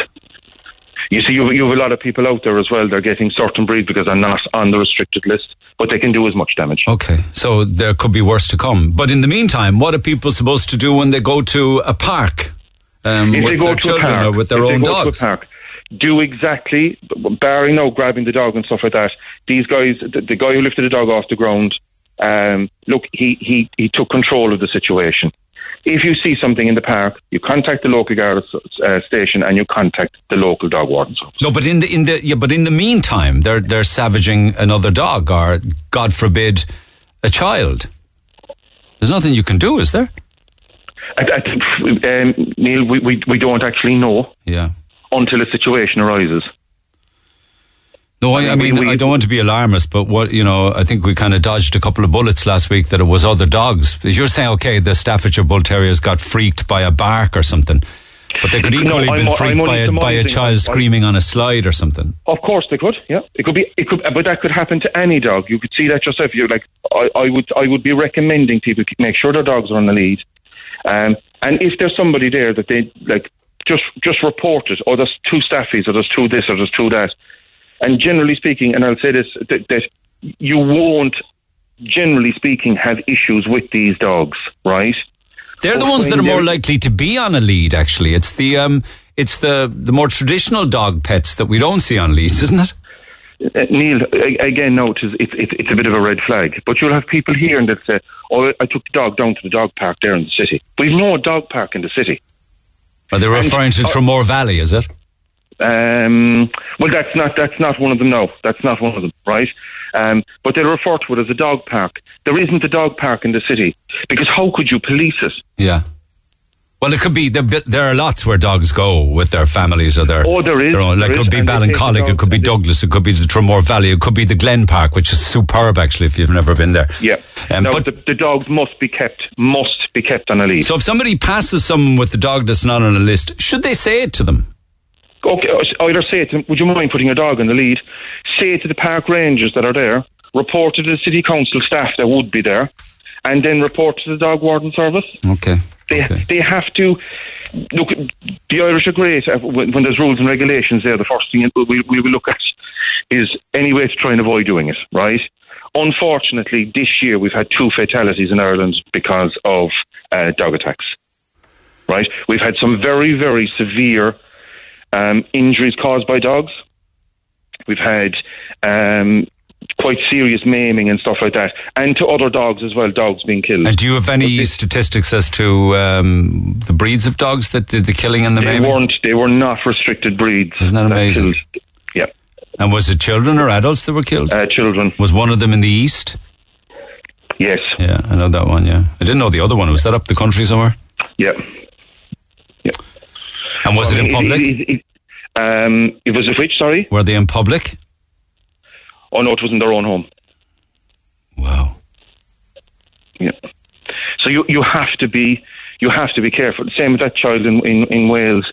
And England has a banned breed list. So if they come across the likes of a pit bull, the dog is taken into charge and it's put to sleep. But what they're doing now is they're crossing them out. So it's crosses thereof. So it could be a pit bull or crosses thereof. So if you have a pit bull in the UK, they'll take it off you? Oh, they'll take it out. It's banned. It's banned. You're not allowed to keep them. And why aren't they banned here? Just restricted? Because we have a restricted breed. Again, what you're hoping they do is keep their dogs under control. And if that doesn't happen, will we also have them taken off people? Unfortunately, what will happen here is if this continues, it's like anything. If you're getting more and more attacks, they will come along and they'll say, right, the best thing to do is probably ban them or increase the fines. Do people pay the fines? Oh, they would do, yeah. They would do. Okay, because then if they don't, they do lose the dog, right? No, they won't lose the dog. They won't lose the dog, but they would have to go to court. And then they would have court charges. And then they'd be back in and out of court. It's easier just to pay the fine. Okay, so should our thoughts be with the owner of the two bull staffs then this morning, whose heart is broken? I'm not saying that, but I dealt with the guy on Friday morning and he was in a terrible state. Okay. It was unfortunate. Now, that is not saying that what these people went through on Thursday morning, that must have been awful. Yeah. And he admits that. I mean, if you're dealing with a dog, that your own dog, and it's your own pet, and you're saying that the best thing I can do here is put the dog to sleep, that takes an awful lot of, you know, he wanted this situation, he didn't want this situation to reoccur again. Okay. And he couldn't guarantee that gates were going to be open, but this guy's dogs were loved. It wasn't a case of, that these dogs were brought up badly, they were beaten, they were trained to do this, they were trained to do that. It can happen to any dog, and these guys were immaculate. Okay, were immaculate. And in the case of last Thursday morning, they weren't badly reared, badly treated or beaten dogs. They were well looked after, and it was an open gate. An open gate. Okay. It can happen. It can happen to anyone. There are dogs that are bred for us, unfortunately, but these two certainly were not. Okay, Vincent, thank you so much for taking the time to look into this in as much detail as you did, and also for coming on air. Appreciate it as always. Cheers for now. No problem at all. Vincent Cashman with the CSPCA. You can text 0868 104 106. There's lots more. I hope that clarifies it. It certainly was interesting listening with regards to, the difference between here and the UK. You just can't possess them at all. They're just taken. And one wonders if it gets any worse here, would we ever reach something like that? Maybe you should get someone on that actually knows about dogs. You don't know even the kind of dog it was. Well, give me a break here now. At the start of the conversations on Thursday, there was confusion over the breeds, but we managed that eventually. Anyway, I'll read the text nonetheless. You don't know what kind of a dog it was, but you know that it was the same breed that killed the poor child in Wales. You have admitted you know absolutely nothing about dogs, but you know all the buzzwords like blooded. How you're after jumping from a dog yesterday attacking another dog, which was terrible, to escalating it to a child will be next, it's only a matter of time, is just nothing short of dramatic effect. And that's ridiculous. You can take one of my Staffordshire Bull Terriers and go for a walk if you like, and go on air after and explain to people how many times you were attacked by dogs and how many people will tell you, don't worry about him, he won't do anything, while they have their dogs full stretch on them with stupid windy-uppy leads. So Neil, it would be a good idea for you to experience or educate yourself on a topic you know nothing about before giving airtime to people who are as uneducated as you on the same topic. But I suppose that wouldn't be good radio. Isn't making false statements about subjects such as dogs just red top tabloid radio? Thank you for that. That certainly is one I set up and took an interest in. Text 0868 104 106, back after 11. I'm Lana O'Connor. Red FM News is first for local, national and international news. And you can stay up to date by tuning into our hourly news bulletins or by clicking on redfm.ie. Get it off your chest. Call Neil Prenderville now. 1850-104-106. Red FM. Okay, with more cash to give away and vouchers. Know Your Northside, in association with Gurranabraher Credit Union. The entire cash pile is €3,000, and you could win €200 in cash. Get yourself in, then with a chance to win a massive €3,000. Okay, so every single day you have opportunities to know your Northside, and today is no exception. You can't call just yet, but I will be inviting phone calls around about 10 minutes to midday on this and lots more besides. So if you know your Northside, yeah, if you know your Northside, you should be able to identify this. No. Yeah. No. Don't call just yet. If you know your Northside, you should be in the cash at 10 to 12. You call number 10. And then right across this week, in association with Tesco at Douglas Village Shopping Centre, I have €250 Tesco gift cards to give away every single day. So listen out. I already did once this morning. I'll do it again now, and then open the phone lines again closer to midday. And you need to repeat back to me my shopping list. And it is a 6-pack of Tato chipsticks, 10 Equality Street, 3 Tesco Pink Lady apples, Spider-Man webbed bath soap, Tesco Finest red onion chutney, Clonakilty sausages, a litre of low-fat milk, and Kellogg's Crunchy Nut cornflakes. Now, you have to have that list, ideally in that order, all right? But certainly, you have to have it pretty much word perfect, okay? If you can do that, when I open the phone lines, around about 10 minutes to midday, I'll give you €250 Tesco gift card, and we've got one of those to give away every day this week, so thank you for that. I grew up around Staff Bull Terriers, Pit Bull Terriers, Staffordshire Pit Bull Terriers, Small Terriers, sorry, these are different dogs, Staffs, comma, Pit Bulls, comma, Small Terriers, and all sorts of dogs. I never once saw a dog do any harm to anybody as they were looked after. I'm now a postman, and I have no problem walking into houses with dogs. On 6 occasions, this came back to bite me, pardon the pun. I was never bitten, though, by a restricted dog, but I have been nipped by all sorts of small dogs, and badly bitten twice by an extremely friendly Labrador and Golden Retriever.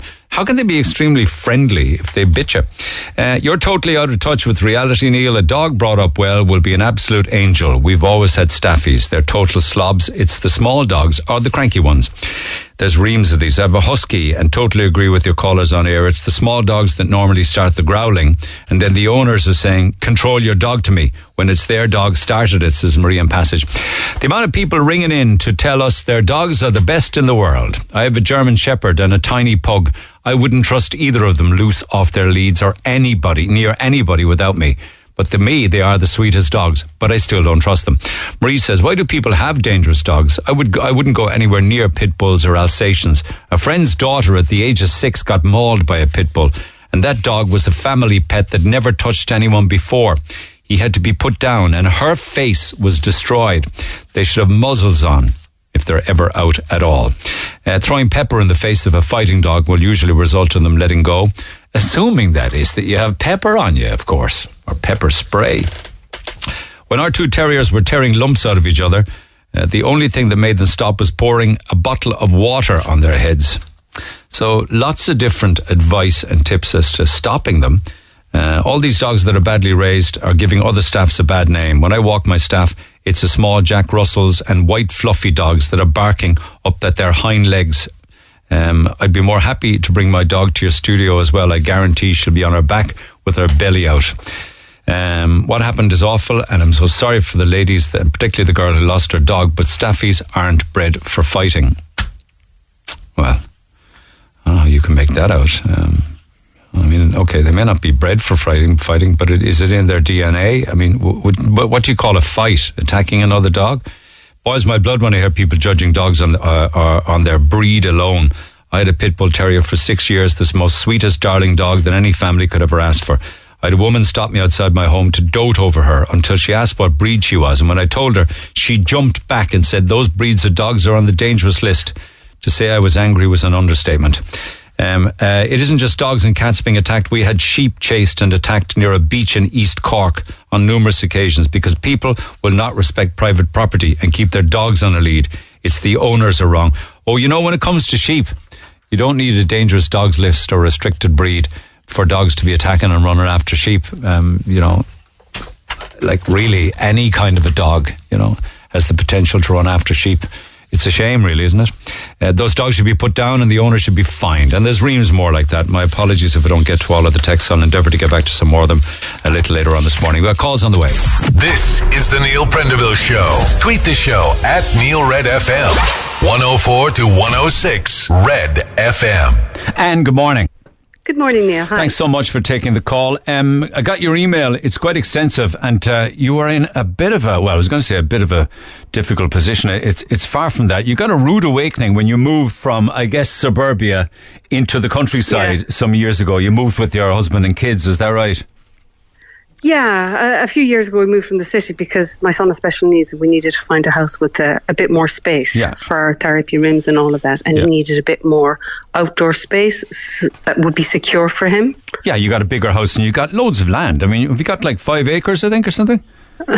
Yeah, it sounds like a lot, but there's about 2.5 acres. It's kind of like very swampy with trees. Yeah. So we kind of put that into, made it into a bit of a nature reserve and put paths, gravel paths, lovely. So that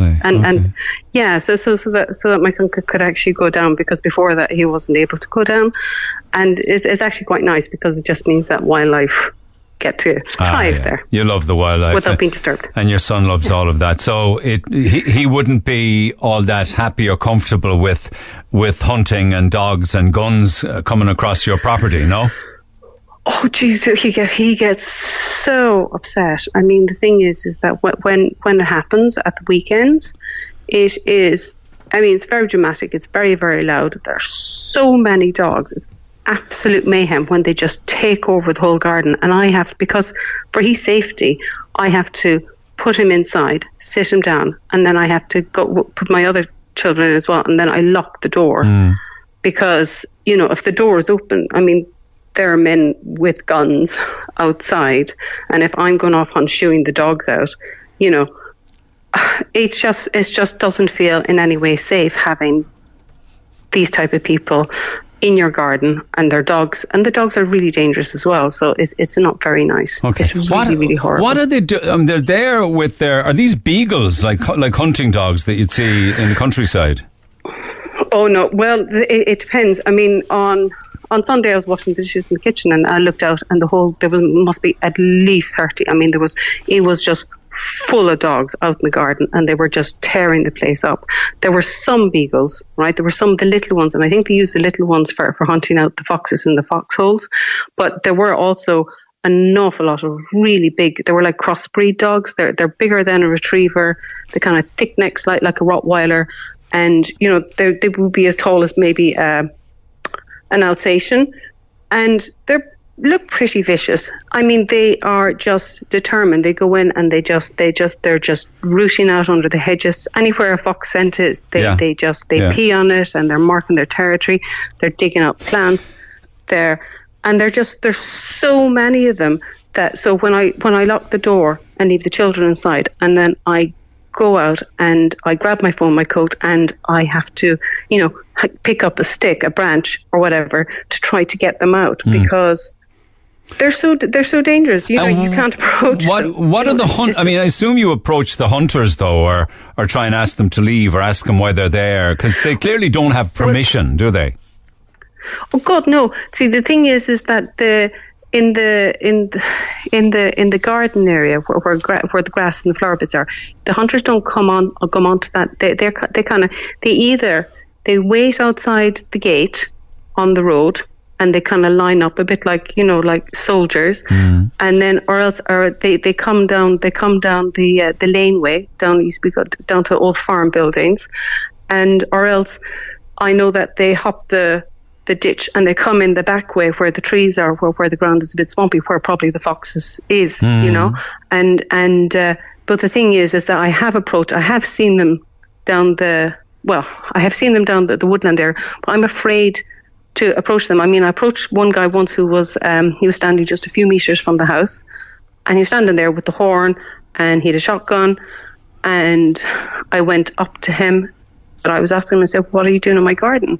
And he said, you know, I have a right to be here. And I said, no, you don't. This is private property. He said, no, I got the permission of the local landlord. And I said, the local landowner. And I said, no, I own this. You're on my property. Yeah. And you don't have my permission. Yeah. And I want you and your dogs off. I said, right. I'm not comfortable with you here.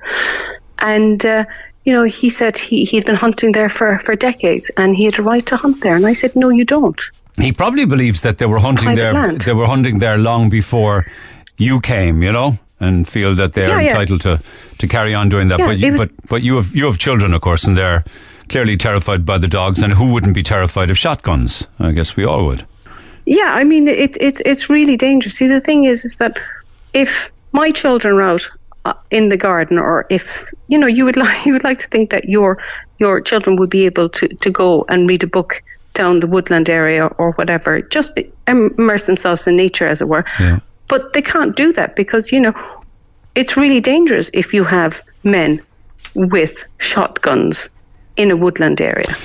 It's unbelievable. It's unthinkable what could happen. What do they actually, you know, they're hunting the foxes, you're saying, with the dogs, but when do they use the guns? What are the guns for? Well, I'm not familiar with hunting, right? When I came here, because I just thought hunting was all about horsebacks and the beagles, but you know, it's an absolute different story around here because I've never seen huntsmen on horses. They come by foot, they park their cars along the road, and they've got trailers in the back of the cars, and they let the hounds out, and then some of the hounds have receivers on their necks and have cameras, and they kind of let them into. All right. They just let them off. They film them. And yeah, well, I presume so. But the thing is that they know they're on private land, and then they let the dogs in, and the dogs are free to do whatever they want, and they totally trash the garden. And it's horrific. Have you ever come across a fox that has been killed, or an otter, or rabbits, or anything like that? Oh, well, we come across the body parts. Oh, God. I mean, they, like, so, you know, if the kids were out in the garden, and like my daughter, when we moved her first, I mean, she was only 3, and it was like she noticed an eyeball, and it's a fresh eyeball with the, you know, the nerves coming out the back of it, and it's the same as a human eyeball, and it's just lying there because they have torn the fox apart. And your daughter saw that. It must have been very upsetting. Well, she was really upset, but of course I tried to minimize what's happened so that she doesn't get upset. But as a result, she's like nearly normalized what it is. Oh, well, they just tear the foxes apart, and it's not very nice. But it's the dogs that have torn the, if you're finding foxes' body parts, and I'm quoting from your email, foxes' body parts littering my garden and driveway after a hunt, a fox's eyeball looks like a human eyeball. Foxes' body parts would be after the dogs have torn them apart. Am I right? Well, the thing is that you would expect if they shot the fox, if the dog catched the fox and they shot the fox, then they're supposed to dispose of the fox. But I've been told by people around here is no, that the dogs catch the fox. I mean, from the way I see it, if they're out in the road and the dogs are down the back, and if they're not on top of the dogs, because they're nowhere near the dogs when I'm trying to shoot the dogs out of the garden, they so basically is that the dogs will come across the fox and they will attack him and tear him apart while he's alive. I mean, I've heard the foxes, you know, when they're being attacked, it's horrific, the noise. But I presume they tear the fox alive when they tear him apart. They pull him apart, dismember him. It's very cruel, yeah. I mean, you know, I'm just wondering, perhaps people might be listening to this now saying, well, these are country pursuits. You're from an urban area, moving out to the country, and you don't understand their ways. Well, I think everybody can understand that that's perhaps not the nicest way to treat any animal, and that, you know, all animals deserve to be killed humanely. So, you know, the fox, if there's a fox down at the back of my house, he has had no relationship with any of the hunters that come here from other places. you know. So the thing is, they come from the city, or they'll come from their hunting clubs, they'll come from all over, they'll park their vans, they'll get out. That fox has done nothing to any of them. So what gives them the right to go down and number one, come on to my property and get their dogs to come on here. I know. I'm putting my children at risk. I know. You know, and attack an animal that has done nothing to them. Oh, sure, I know. I mean, I think that some of the defence that hunt clubs have is that they have permission of farmers, and that farmers are happy with them because foxes are a scourge to farmers, you know, to lambs and to chickens and things. That's what they say. Yeah. I know, but I mean, I think that the hounds do more damage than the fox. I mean, the foxes that we have when we have them, they keep the rats down, they keep mice away, you know, because that's what they eat. Yeah, yeah. You know, they pick up the apples that are left on the ground, the windfall apples. Yeah. So you know that they're not doing us any harm. They're quite happy down there, and they should be left undisturbed. I don't think it's a nice thing, but I really don't think that these people have any legal right to come onto our property. Well, and on Sunday, I checked it actually, because I checked some barrister advice on this with regards to gun clubs and the use of people's land, and it says it's essential that persons authorised to enter lands for the purpose of shooting or hunting can show that they have permission, and it falls on the hunter to show that they hold this permission. The use of another person's land is always something that should be approached with sensitivity, and you have to have either verbal or written permission from the landowner. Would that be your thoughts as well? Well, they've got no permission. Okay. They've absolutely got no permission to do this. And on Sunday, when we went down the road looking for the hunters who owned all the dogs, because there were so many dogs. It was ridiculous. And we went down and we approached them, and I asked them who they were and where they were from, and they just said they were from a local gun club. But this guy started to take out his card, but then he didn't show it to us, and he wouldn't give us his name. And then you know, I said, you know, we've no right to come onto private property and come into our garden. And he said, well, I'm sorry for going into your garden, but we have a right to hunt here. And I said, no, you don't have a right to hunt in my garden or on my property. See, what if somebody had an accident, or somebody got shot in the foot, or somebody broke their leg? It's you be sued, isn't it, on your land? Well, the thing is, I should hope not. I don't want them there. I mean, my concern is that they will injure my children. I know, yeah. My concern is that their dogs will injure my son, my daughter. You know, it is unbelievable that these dangerous dogs, and these dogs are really dangerous, they're bloodthirsty hounds. It is unbelievable that they are actually shoved into people's gardens to hunt foxes without any care for the safety. And when you approach these people, they're not apologetic, and they say they've got a right to do it. They've been doing it for generations, and it seems so entitled that these men with guns, who are really frightening and really sinister, think that they have a right to do that. It's really scary in this day and age that they can do it. It's interesting. I mean, it feels like that. Yeah. Yeah. Yeah, sorry. It says, you said in your email, it's no longer elegantly dressed men on horses with packs of thoroughbred beagles at their feet, hunting on their own private estates. It's aging, overweight, overbearing, badly dressed men in old cars with dog trailers tooting on horns and wielding dangerous guns in our public spaces. Yeah, yeah. Yeah, it's really scary. It is not nice. There's nothing positive about what they call a sport, because it's not a sport. You think it should be banned? I think hunting animals with dogs, the way they're doing it right now, I think it should be banned, because I think that, you know, if somebody has a problem with a fox on their own land or on their own farm, then go kill the fox, shoot the fox, no problem. But actually enjoying their dogs tearing a live animal apart, hunting him down and tearing him apart. I mean, you know, that is really, really cruel. I know I'll get calls on this, and I would encourage people to call and text and get involved in the conversation. But what's your next move now? Well, this year, because there's been a bit of a lull with the lockdown, we didn't have quite so many hunters, or they were in smaller groups.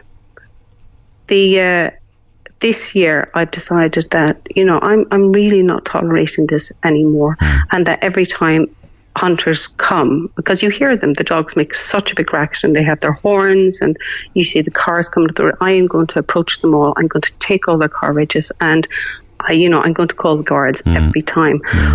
But the thing is, that doesn't make me safe, that doesn't make my children safe, that doesn't make my garden safe. You're not enjoying your life in somewhere that you clearly loved, you know. I mean, I'm not saying that you contemplate moving, but if it doesn't get resolved, who knows what you're going to have to do. Well, look, Neil, the thing is that they hunt on weekends, yeah, and the hunting season goes from November until April.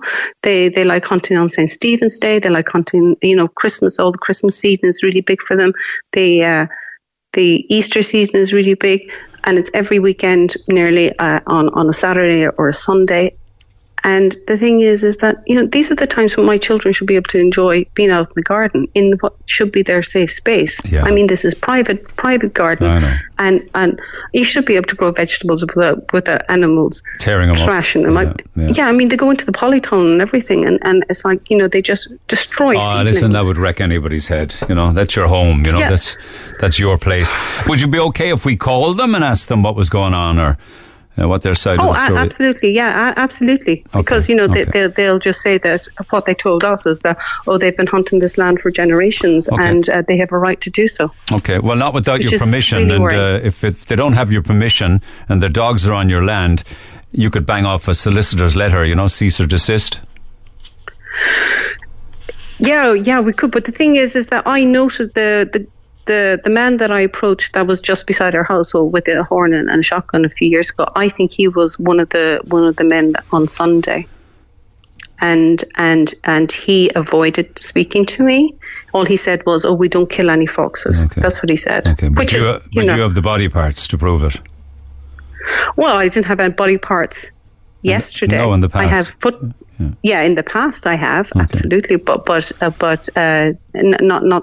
not on Monday, I mean, because I don't think that they killed the fox here. I think that they found a fox down there and they hunted him out and they chased him down. It must be an awful death for a fox to be chased down like that. It must be awful, particularly if it's a mother fox with cubs back at a den or something, you know. It must be very sad. With cubs, it chased them all day. They chased them for hours. Okay. All right, and then they celebrate. You can hear them celebrating when they catch them. I mean, you know, they're tooting their horns and they're all excited. It's like they've won a match. But they've killed an animal in the most horrific way possible. What would you say? Grow a pair and cop on? Well, I would say, look, if they want to go shooting things, play Call of Duty, or, you know, think of a sport that they can do where they're actually not trespassing on people's property, not terrifying women and children in their homes. Where they, you know, where they're not inflicting pain on people and animals. Okay.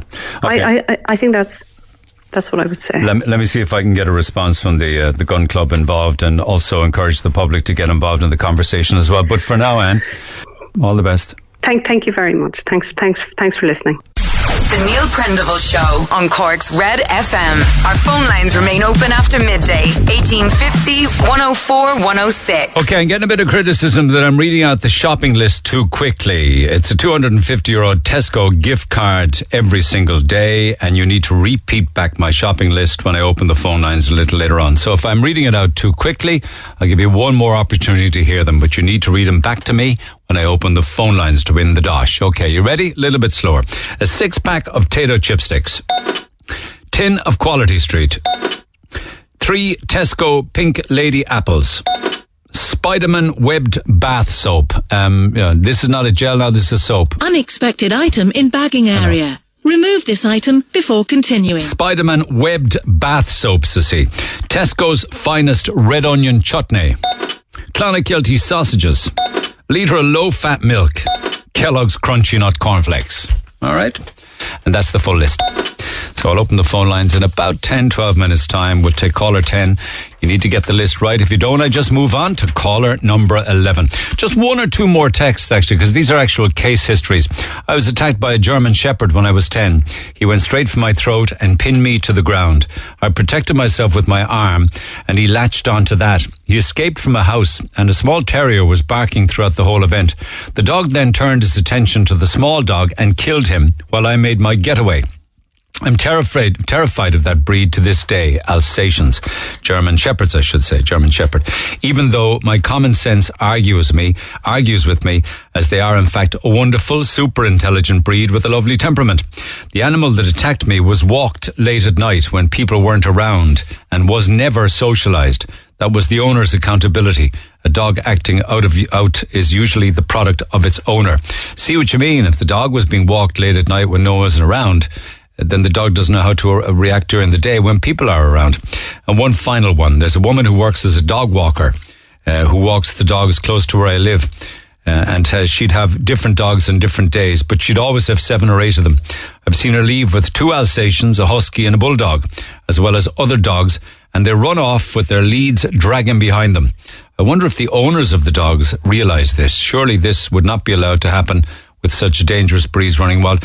I was just wondering on the point on that, though, if one of those dogs in the care of the dog walker were to attack somebody or another dog, who would be responsible? The dog walker in court or the owner of the dog in court? So thank you for all of those texts. Other topics we've been dealing with include somebody was saying that it's very unfair on young people that the age of entry to pubs and nightclubs in many places now has dropped from 23 to 21.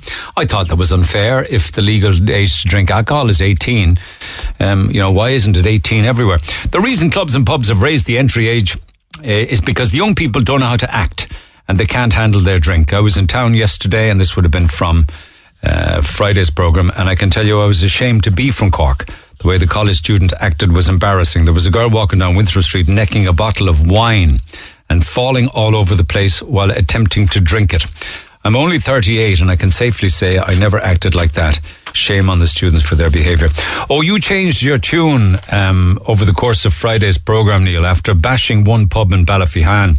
Every pub was at it on the same day, and I hope you speak about them today, says David. Well, I wasn't bashing the Harp. It did start with the Harp, and they came on air, and then as the morning went on, we found that other pubs were also inviting students in. In fact, I was up around the College Road lunchtime on Thursday, and I can tell you one thing, the off-licences were doing a roaring trade. In spite of everything, up until 3 o'clock in the morning, students were roaring and screaming and knocking over bins and house parties all over the place. I live across from the Harp, and I saw nothing but great organisation in dealing with those big crowds. I talked to the manager, Eric, who explained they were at full capacity and were adhering to all guidelines. I would just like to applaud the management on this, particularly Eric. It was his first week as manager. I hope you get to read this out, Neil, as I'd like to pass on my praise. Easy for the media to run pictures of students queuing for bars. Crickets when it comes to the photo of a nothing when it comes to the photo of a high-ranking official walking around the function rooms in the Aviva all over social media. I don't know what that's about. That wasn't brought to my attention, so I have to take your word on it.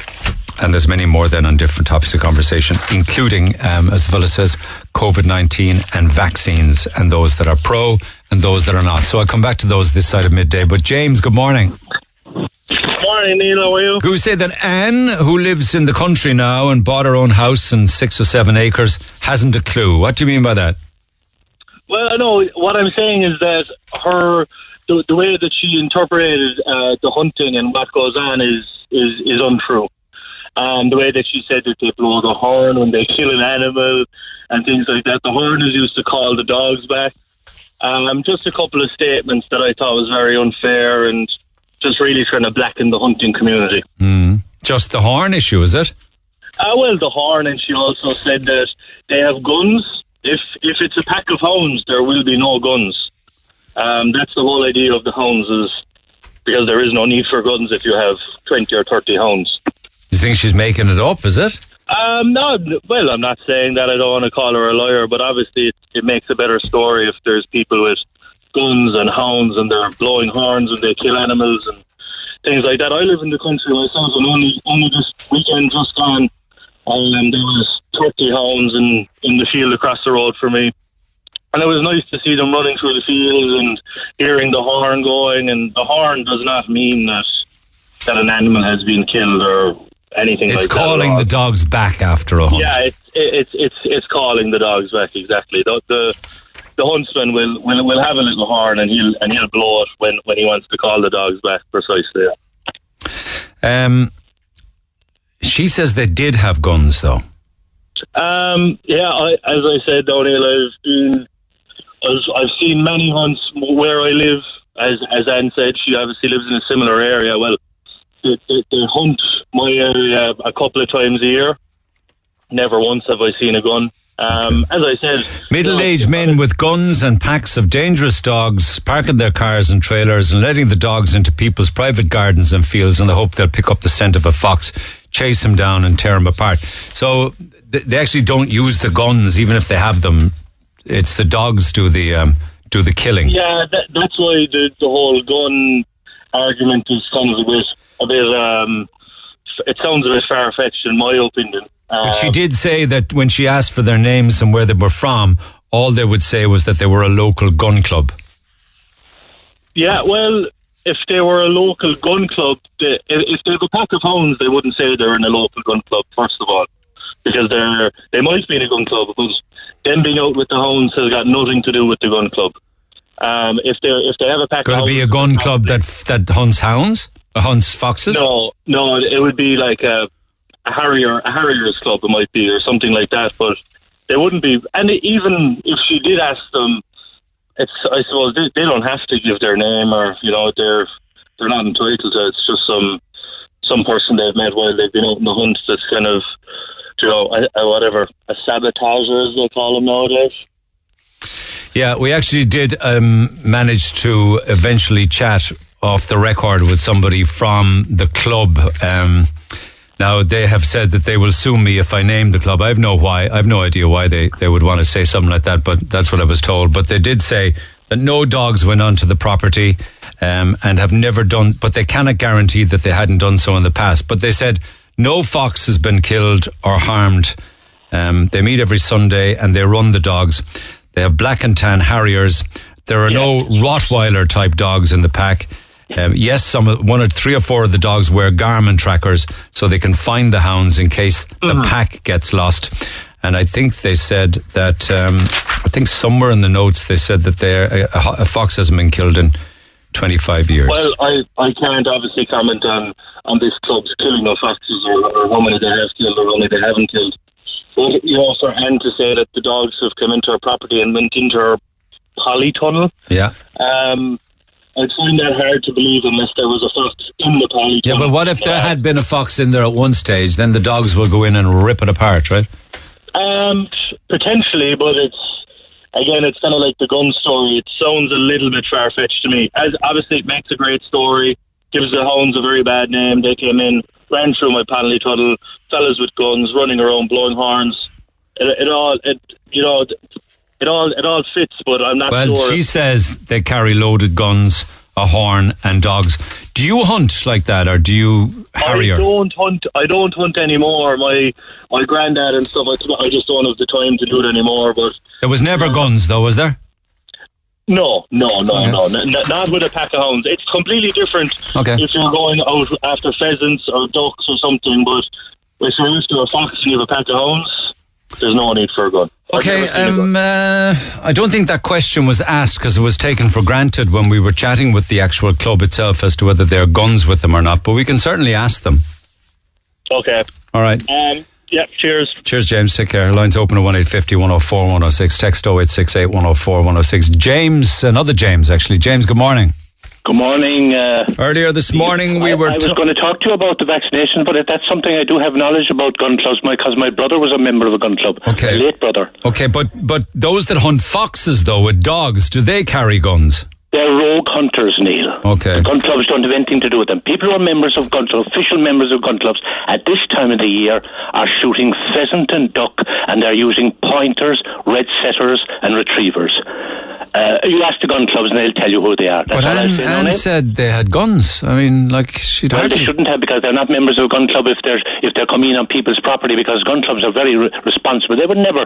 People who are shooting pheasant and duck and those things, they're out on open countryside. They don't go into people's gardens. My brother wouldn't go near a person's garden. Do they have dogs, though, when they're hunting the ducks and pheasants? Sorry? Do they have dogs with them?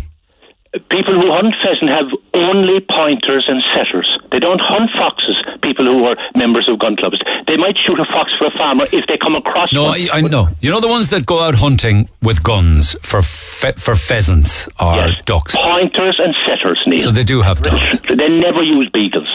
Okay. So they do have dogs. Pointers and setters, and you'd always recognise them by either pointers or setters or retrievers. Because a caller said, who was involved in hunting and has hunted before, said that they do have guns with them.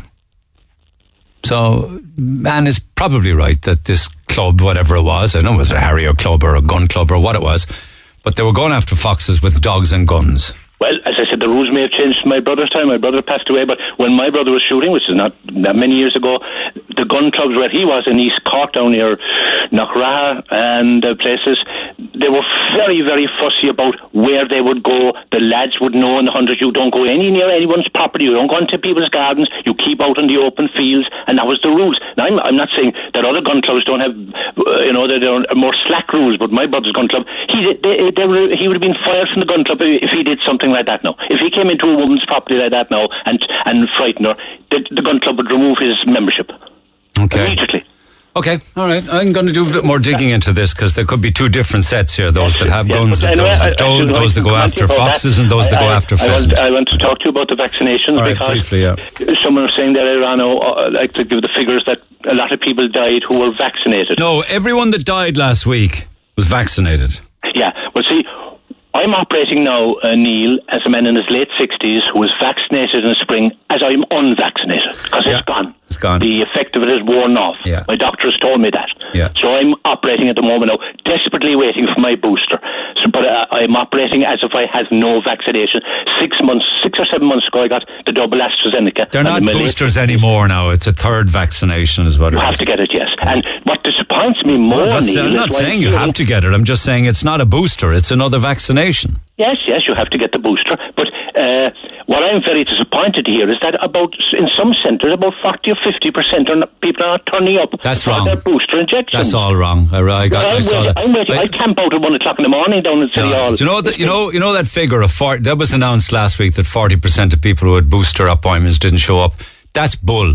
They were double booked. Their GP booked them in, and they were booked in through a HSC system. They were double bookings. It's more likely to be 5, maybe 10% of people. Well, I hope so, Neil. I'm glad to hear that. Well, I can tell you that figure was wrong. That was wrong. I know other people are desperately waiting for it. Oh. But as I said, that's probably what people have to do now. I'm operating now, as I said, Neil, doing all the precautions, but still going out. But as if I were not vaccinated, because it's worn off now, Neil. Okay. It's just worn off. But what just the short answer? Why? 7 months ago has to operate like that now until they get their booster. Okay, gotta go. But one of the points made this morning was that 45% of deaths last week, and I hate talking about deaths statistically, 41 of the deaths were fully vaccinated and 4 were partly vaccinated. There was 0 unvaccinated deaths. Why? Why? Are you talking to me, Neil? Yeah, why? Well, as I said, if I got it now in the morning, I presume I would probably end up in hospital here, because I'm not vaccinated. It's worn off. Okay. As I said, I'm listening to Luke O'Neill, and Luke O'Neill has said, he's the only man I listen to, he has said this. He's talking about fellas like me, people who are now in their late 60s, who got AstraZeneca 6 months ago. There's little or no protection from it now. Okay, thanks, James. Much obliged. Lines open at 1850 104 106. We could take caller 10 and every caller thereafter that can list out the 8 items on my Tesco shopping list. A €250 Tesco gift card if you get it all correct. 1850 104 106. Go for it. The Neil Prenderville Show on Twitter. at Neil Red FM. And you can text 0868104106 for whatever may be on your mind. We'll pick it up in the morning. We also, listen, very important news. Garth Brooks is in Dublin. He flew in for a press conference, which I think he's about to give or is giving or will soon give regarding his gigs. I think you can forget about your PlayStation 5s. I think the big money item will be our Garth Brooks ticket. Do they go on sale on, I think they go on sale on Thursday, don't they, for both of those gigs? Maybe they'll announce more. I don't know, but they'll probably wait for the first two to sell out. So he's in Dublin to meet the press and his loving Irish fans as well. And tickets, I believe, go on sale on Thursday. Meanwhile, let's see if we've got Siobhan McCarthy set up here on line two. Siobhan, good morning. Are you there? You're there with me now, I think. Yeah, Siobhan? I am indeed. Oh, good morning. You're in Belgooly, I believe. That's right, I sure am. All right, okay. For you, I've got the potential to win a €250 Tesco gift card, but I very quickly need my shopping list from you. So off you go whenever you're ready. Nice and slow. Go for it. A six-pack of Taser Chip Sticks, a tin of Quality Street, 3 Tesco Pink Lady apples, Spider-Man Wedge bath soap, Tesco Finest red onion chutney, Clonakilty sausages, a litre of low-fat milk, and Kellogg's Crunchy Nut cornflakes. Please take your change. Notes are dispensed below the scanner. I'm a child at heart. Well done. You got them all word perfect. I didn't read them out too fast for you, no? No, not at all. It took me a couple of goes, but I got there. Well done, and you got them word perfect. For you, a €250 Tesco gift card to spend on whatever you wish. So come up from Belgooly to Douglas and enjoy, all right? That's amazing. Thank you so much, Neil. Thanks well done. Thanks for listening. €250 Tesco gift cards every single day, courtesy of yourselves and Tesco. As they say, every little helps. And €250, far from little, make a big difference to you. So we'll do the same thing again in the morning. Now, let's see if you know your north side. Gurranabraher Credit Union have given us €3,000 in cash. Now, we're giving away prizes of €200 cash, but there's a massive prize then of $3,000. At the end of this. So that's the big money item later in the week. So today I give you another little piece of audio. You need to know your north side, the places, the things and the people on the north side, as the fella says. And if you do, you win our daily cash prize. And today it's €200, but you need to identify this piece of audio. Nah. Nah. Nah. It's okay. And maybe one more time. I was actually chatting about this guy earlier on this morning.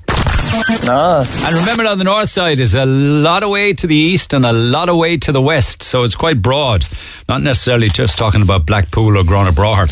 So get dialing on that 1850 104 106. Pick up the phone and see if you can win yourself a €250 voucher.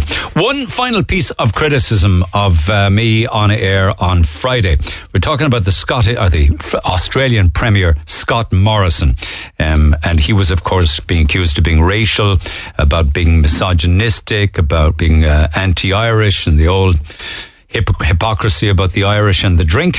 It's a bit rich for you to claim to be shocked at how easily people are offended at the Australian Premier's faux pas.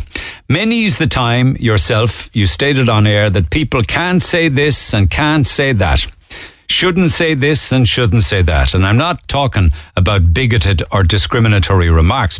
I'm talking about factual statements, like, say, for instance, the nationality of certain criminals, or tangible differences between men and women, differences that the vast and overwhelming majority of the human race accepts as the truth, by the way. Maybe the next time you find yourself pondering the roots of society's snowflaking, you might look at the effect influential people such as yourself have on the easily influenced. With reference to the attack on someone accused of sexism, racism, and patronizing comments, these people are referred to as woke, offended snowflakes who are outraged and condemn others without asking their permission, are fast becoming the bane of modern society. The woke snowflakes. Yes, it is time to change behavior and move forward in the stance of civilization, but this over-the-top ease, it's stunting the growth of us all. How dare they criticize other people so strongly, based purely on their own warped sense of right and wrong, and without asking their permission. The fake news, conspiracies, and conflicting media reports is fueling these angry, misminded people, and exacerbated by COVID. Twice yesterday, I was abused by car drivers who hopefully would normally just accept the incident in both cases being wanting to turn right but being in the wrong lane, that they would accept the incident by holding up a hand respectfully, but not anymore. We live in a world now of anger, anger, anger. That's a lengthy text, but it warranted reading out because it has to ask the question, are the woke, as you call them, snowflakes, taking over the world? And is everybody else afraid to take them on and challenge them? But just on the point there where you say many times I've stopped people saying things on the air, the vast majority of times that I will ever stop anybody saying a particular thing on the air is if it will lead to defamation, libel or slander, because we have the hardest libel, defamation and slander laws for any broadcaster or anywhere in the world. And I will stop somebody if I feel it's going to lead to an issue where it will lead to litigation and court and massive payouts for defamation. On that basis, I stop people. With regards to court cases, sometimes I will, if I'm not quite sure where the caller is going to go with it, but I have to err on the side of caution. That may not be an excuse that you will accept or a reason, but it's the one that I give at this point in time. Lines will stay open at 1850 104 106. Have a good day. I'll see you tomorrow. Thanks for listening to this Red FM podcast. Don't forget to subscribe and check out redextra.ie for more great Red FM content.